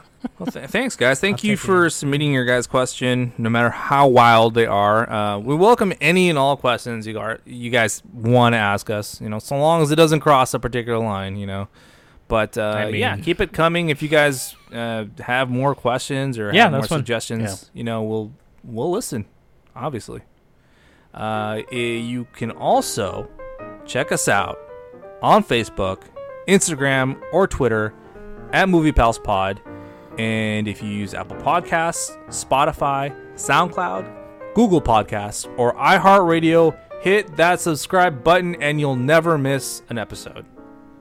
Thank you very much, Marco. And that is the end of the pod. Like, yeah, Marco and uh, I I guess the whole thing was kind of of the pod. That's kind of the whole outro with the questions. I'll include that, yeah. Uh, so tune in to next episode, guys. Episode 81. Like we we already told you what we're going to do. That's going to be, we'll record on early September for this one. We'll be doing the Disney Plus exclusive Mulan 2020. And uh, we should actually have a guest for that one. So if everything works through and it works out, we'll have a guest. If not, it'll just be us three again. So You're stuck with good us. times. good times. We'll talk about Mulan, and um, we're all gonna dress up. So Nabil said he's gonna be Mushu. Can't Marco's wait. gonna I be the horse, the and I'm gonna be the big guy that shoots a cannon off his stomach. And I'm so excited for this. yeah. Until then, this is James. And Marco? And Nabil. Have a good one.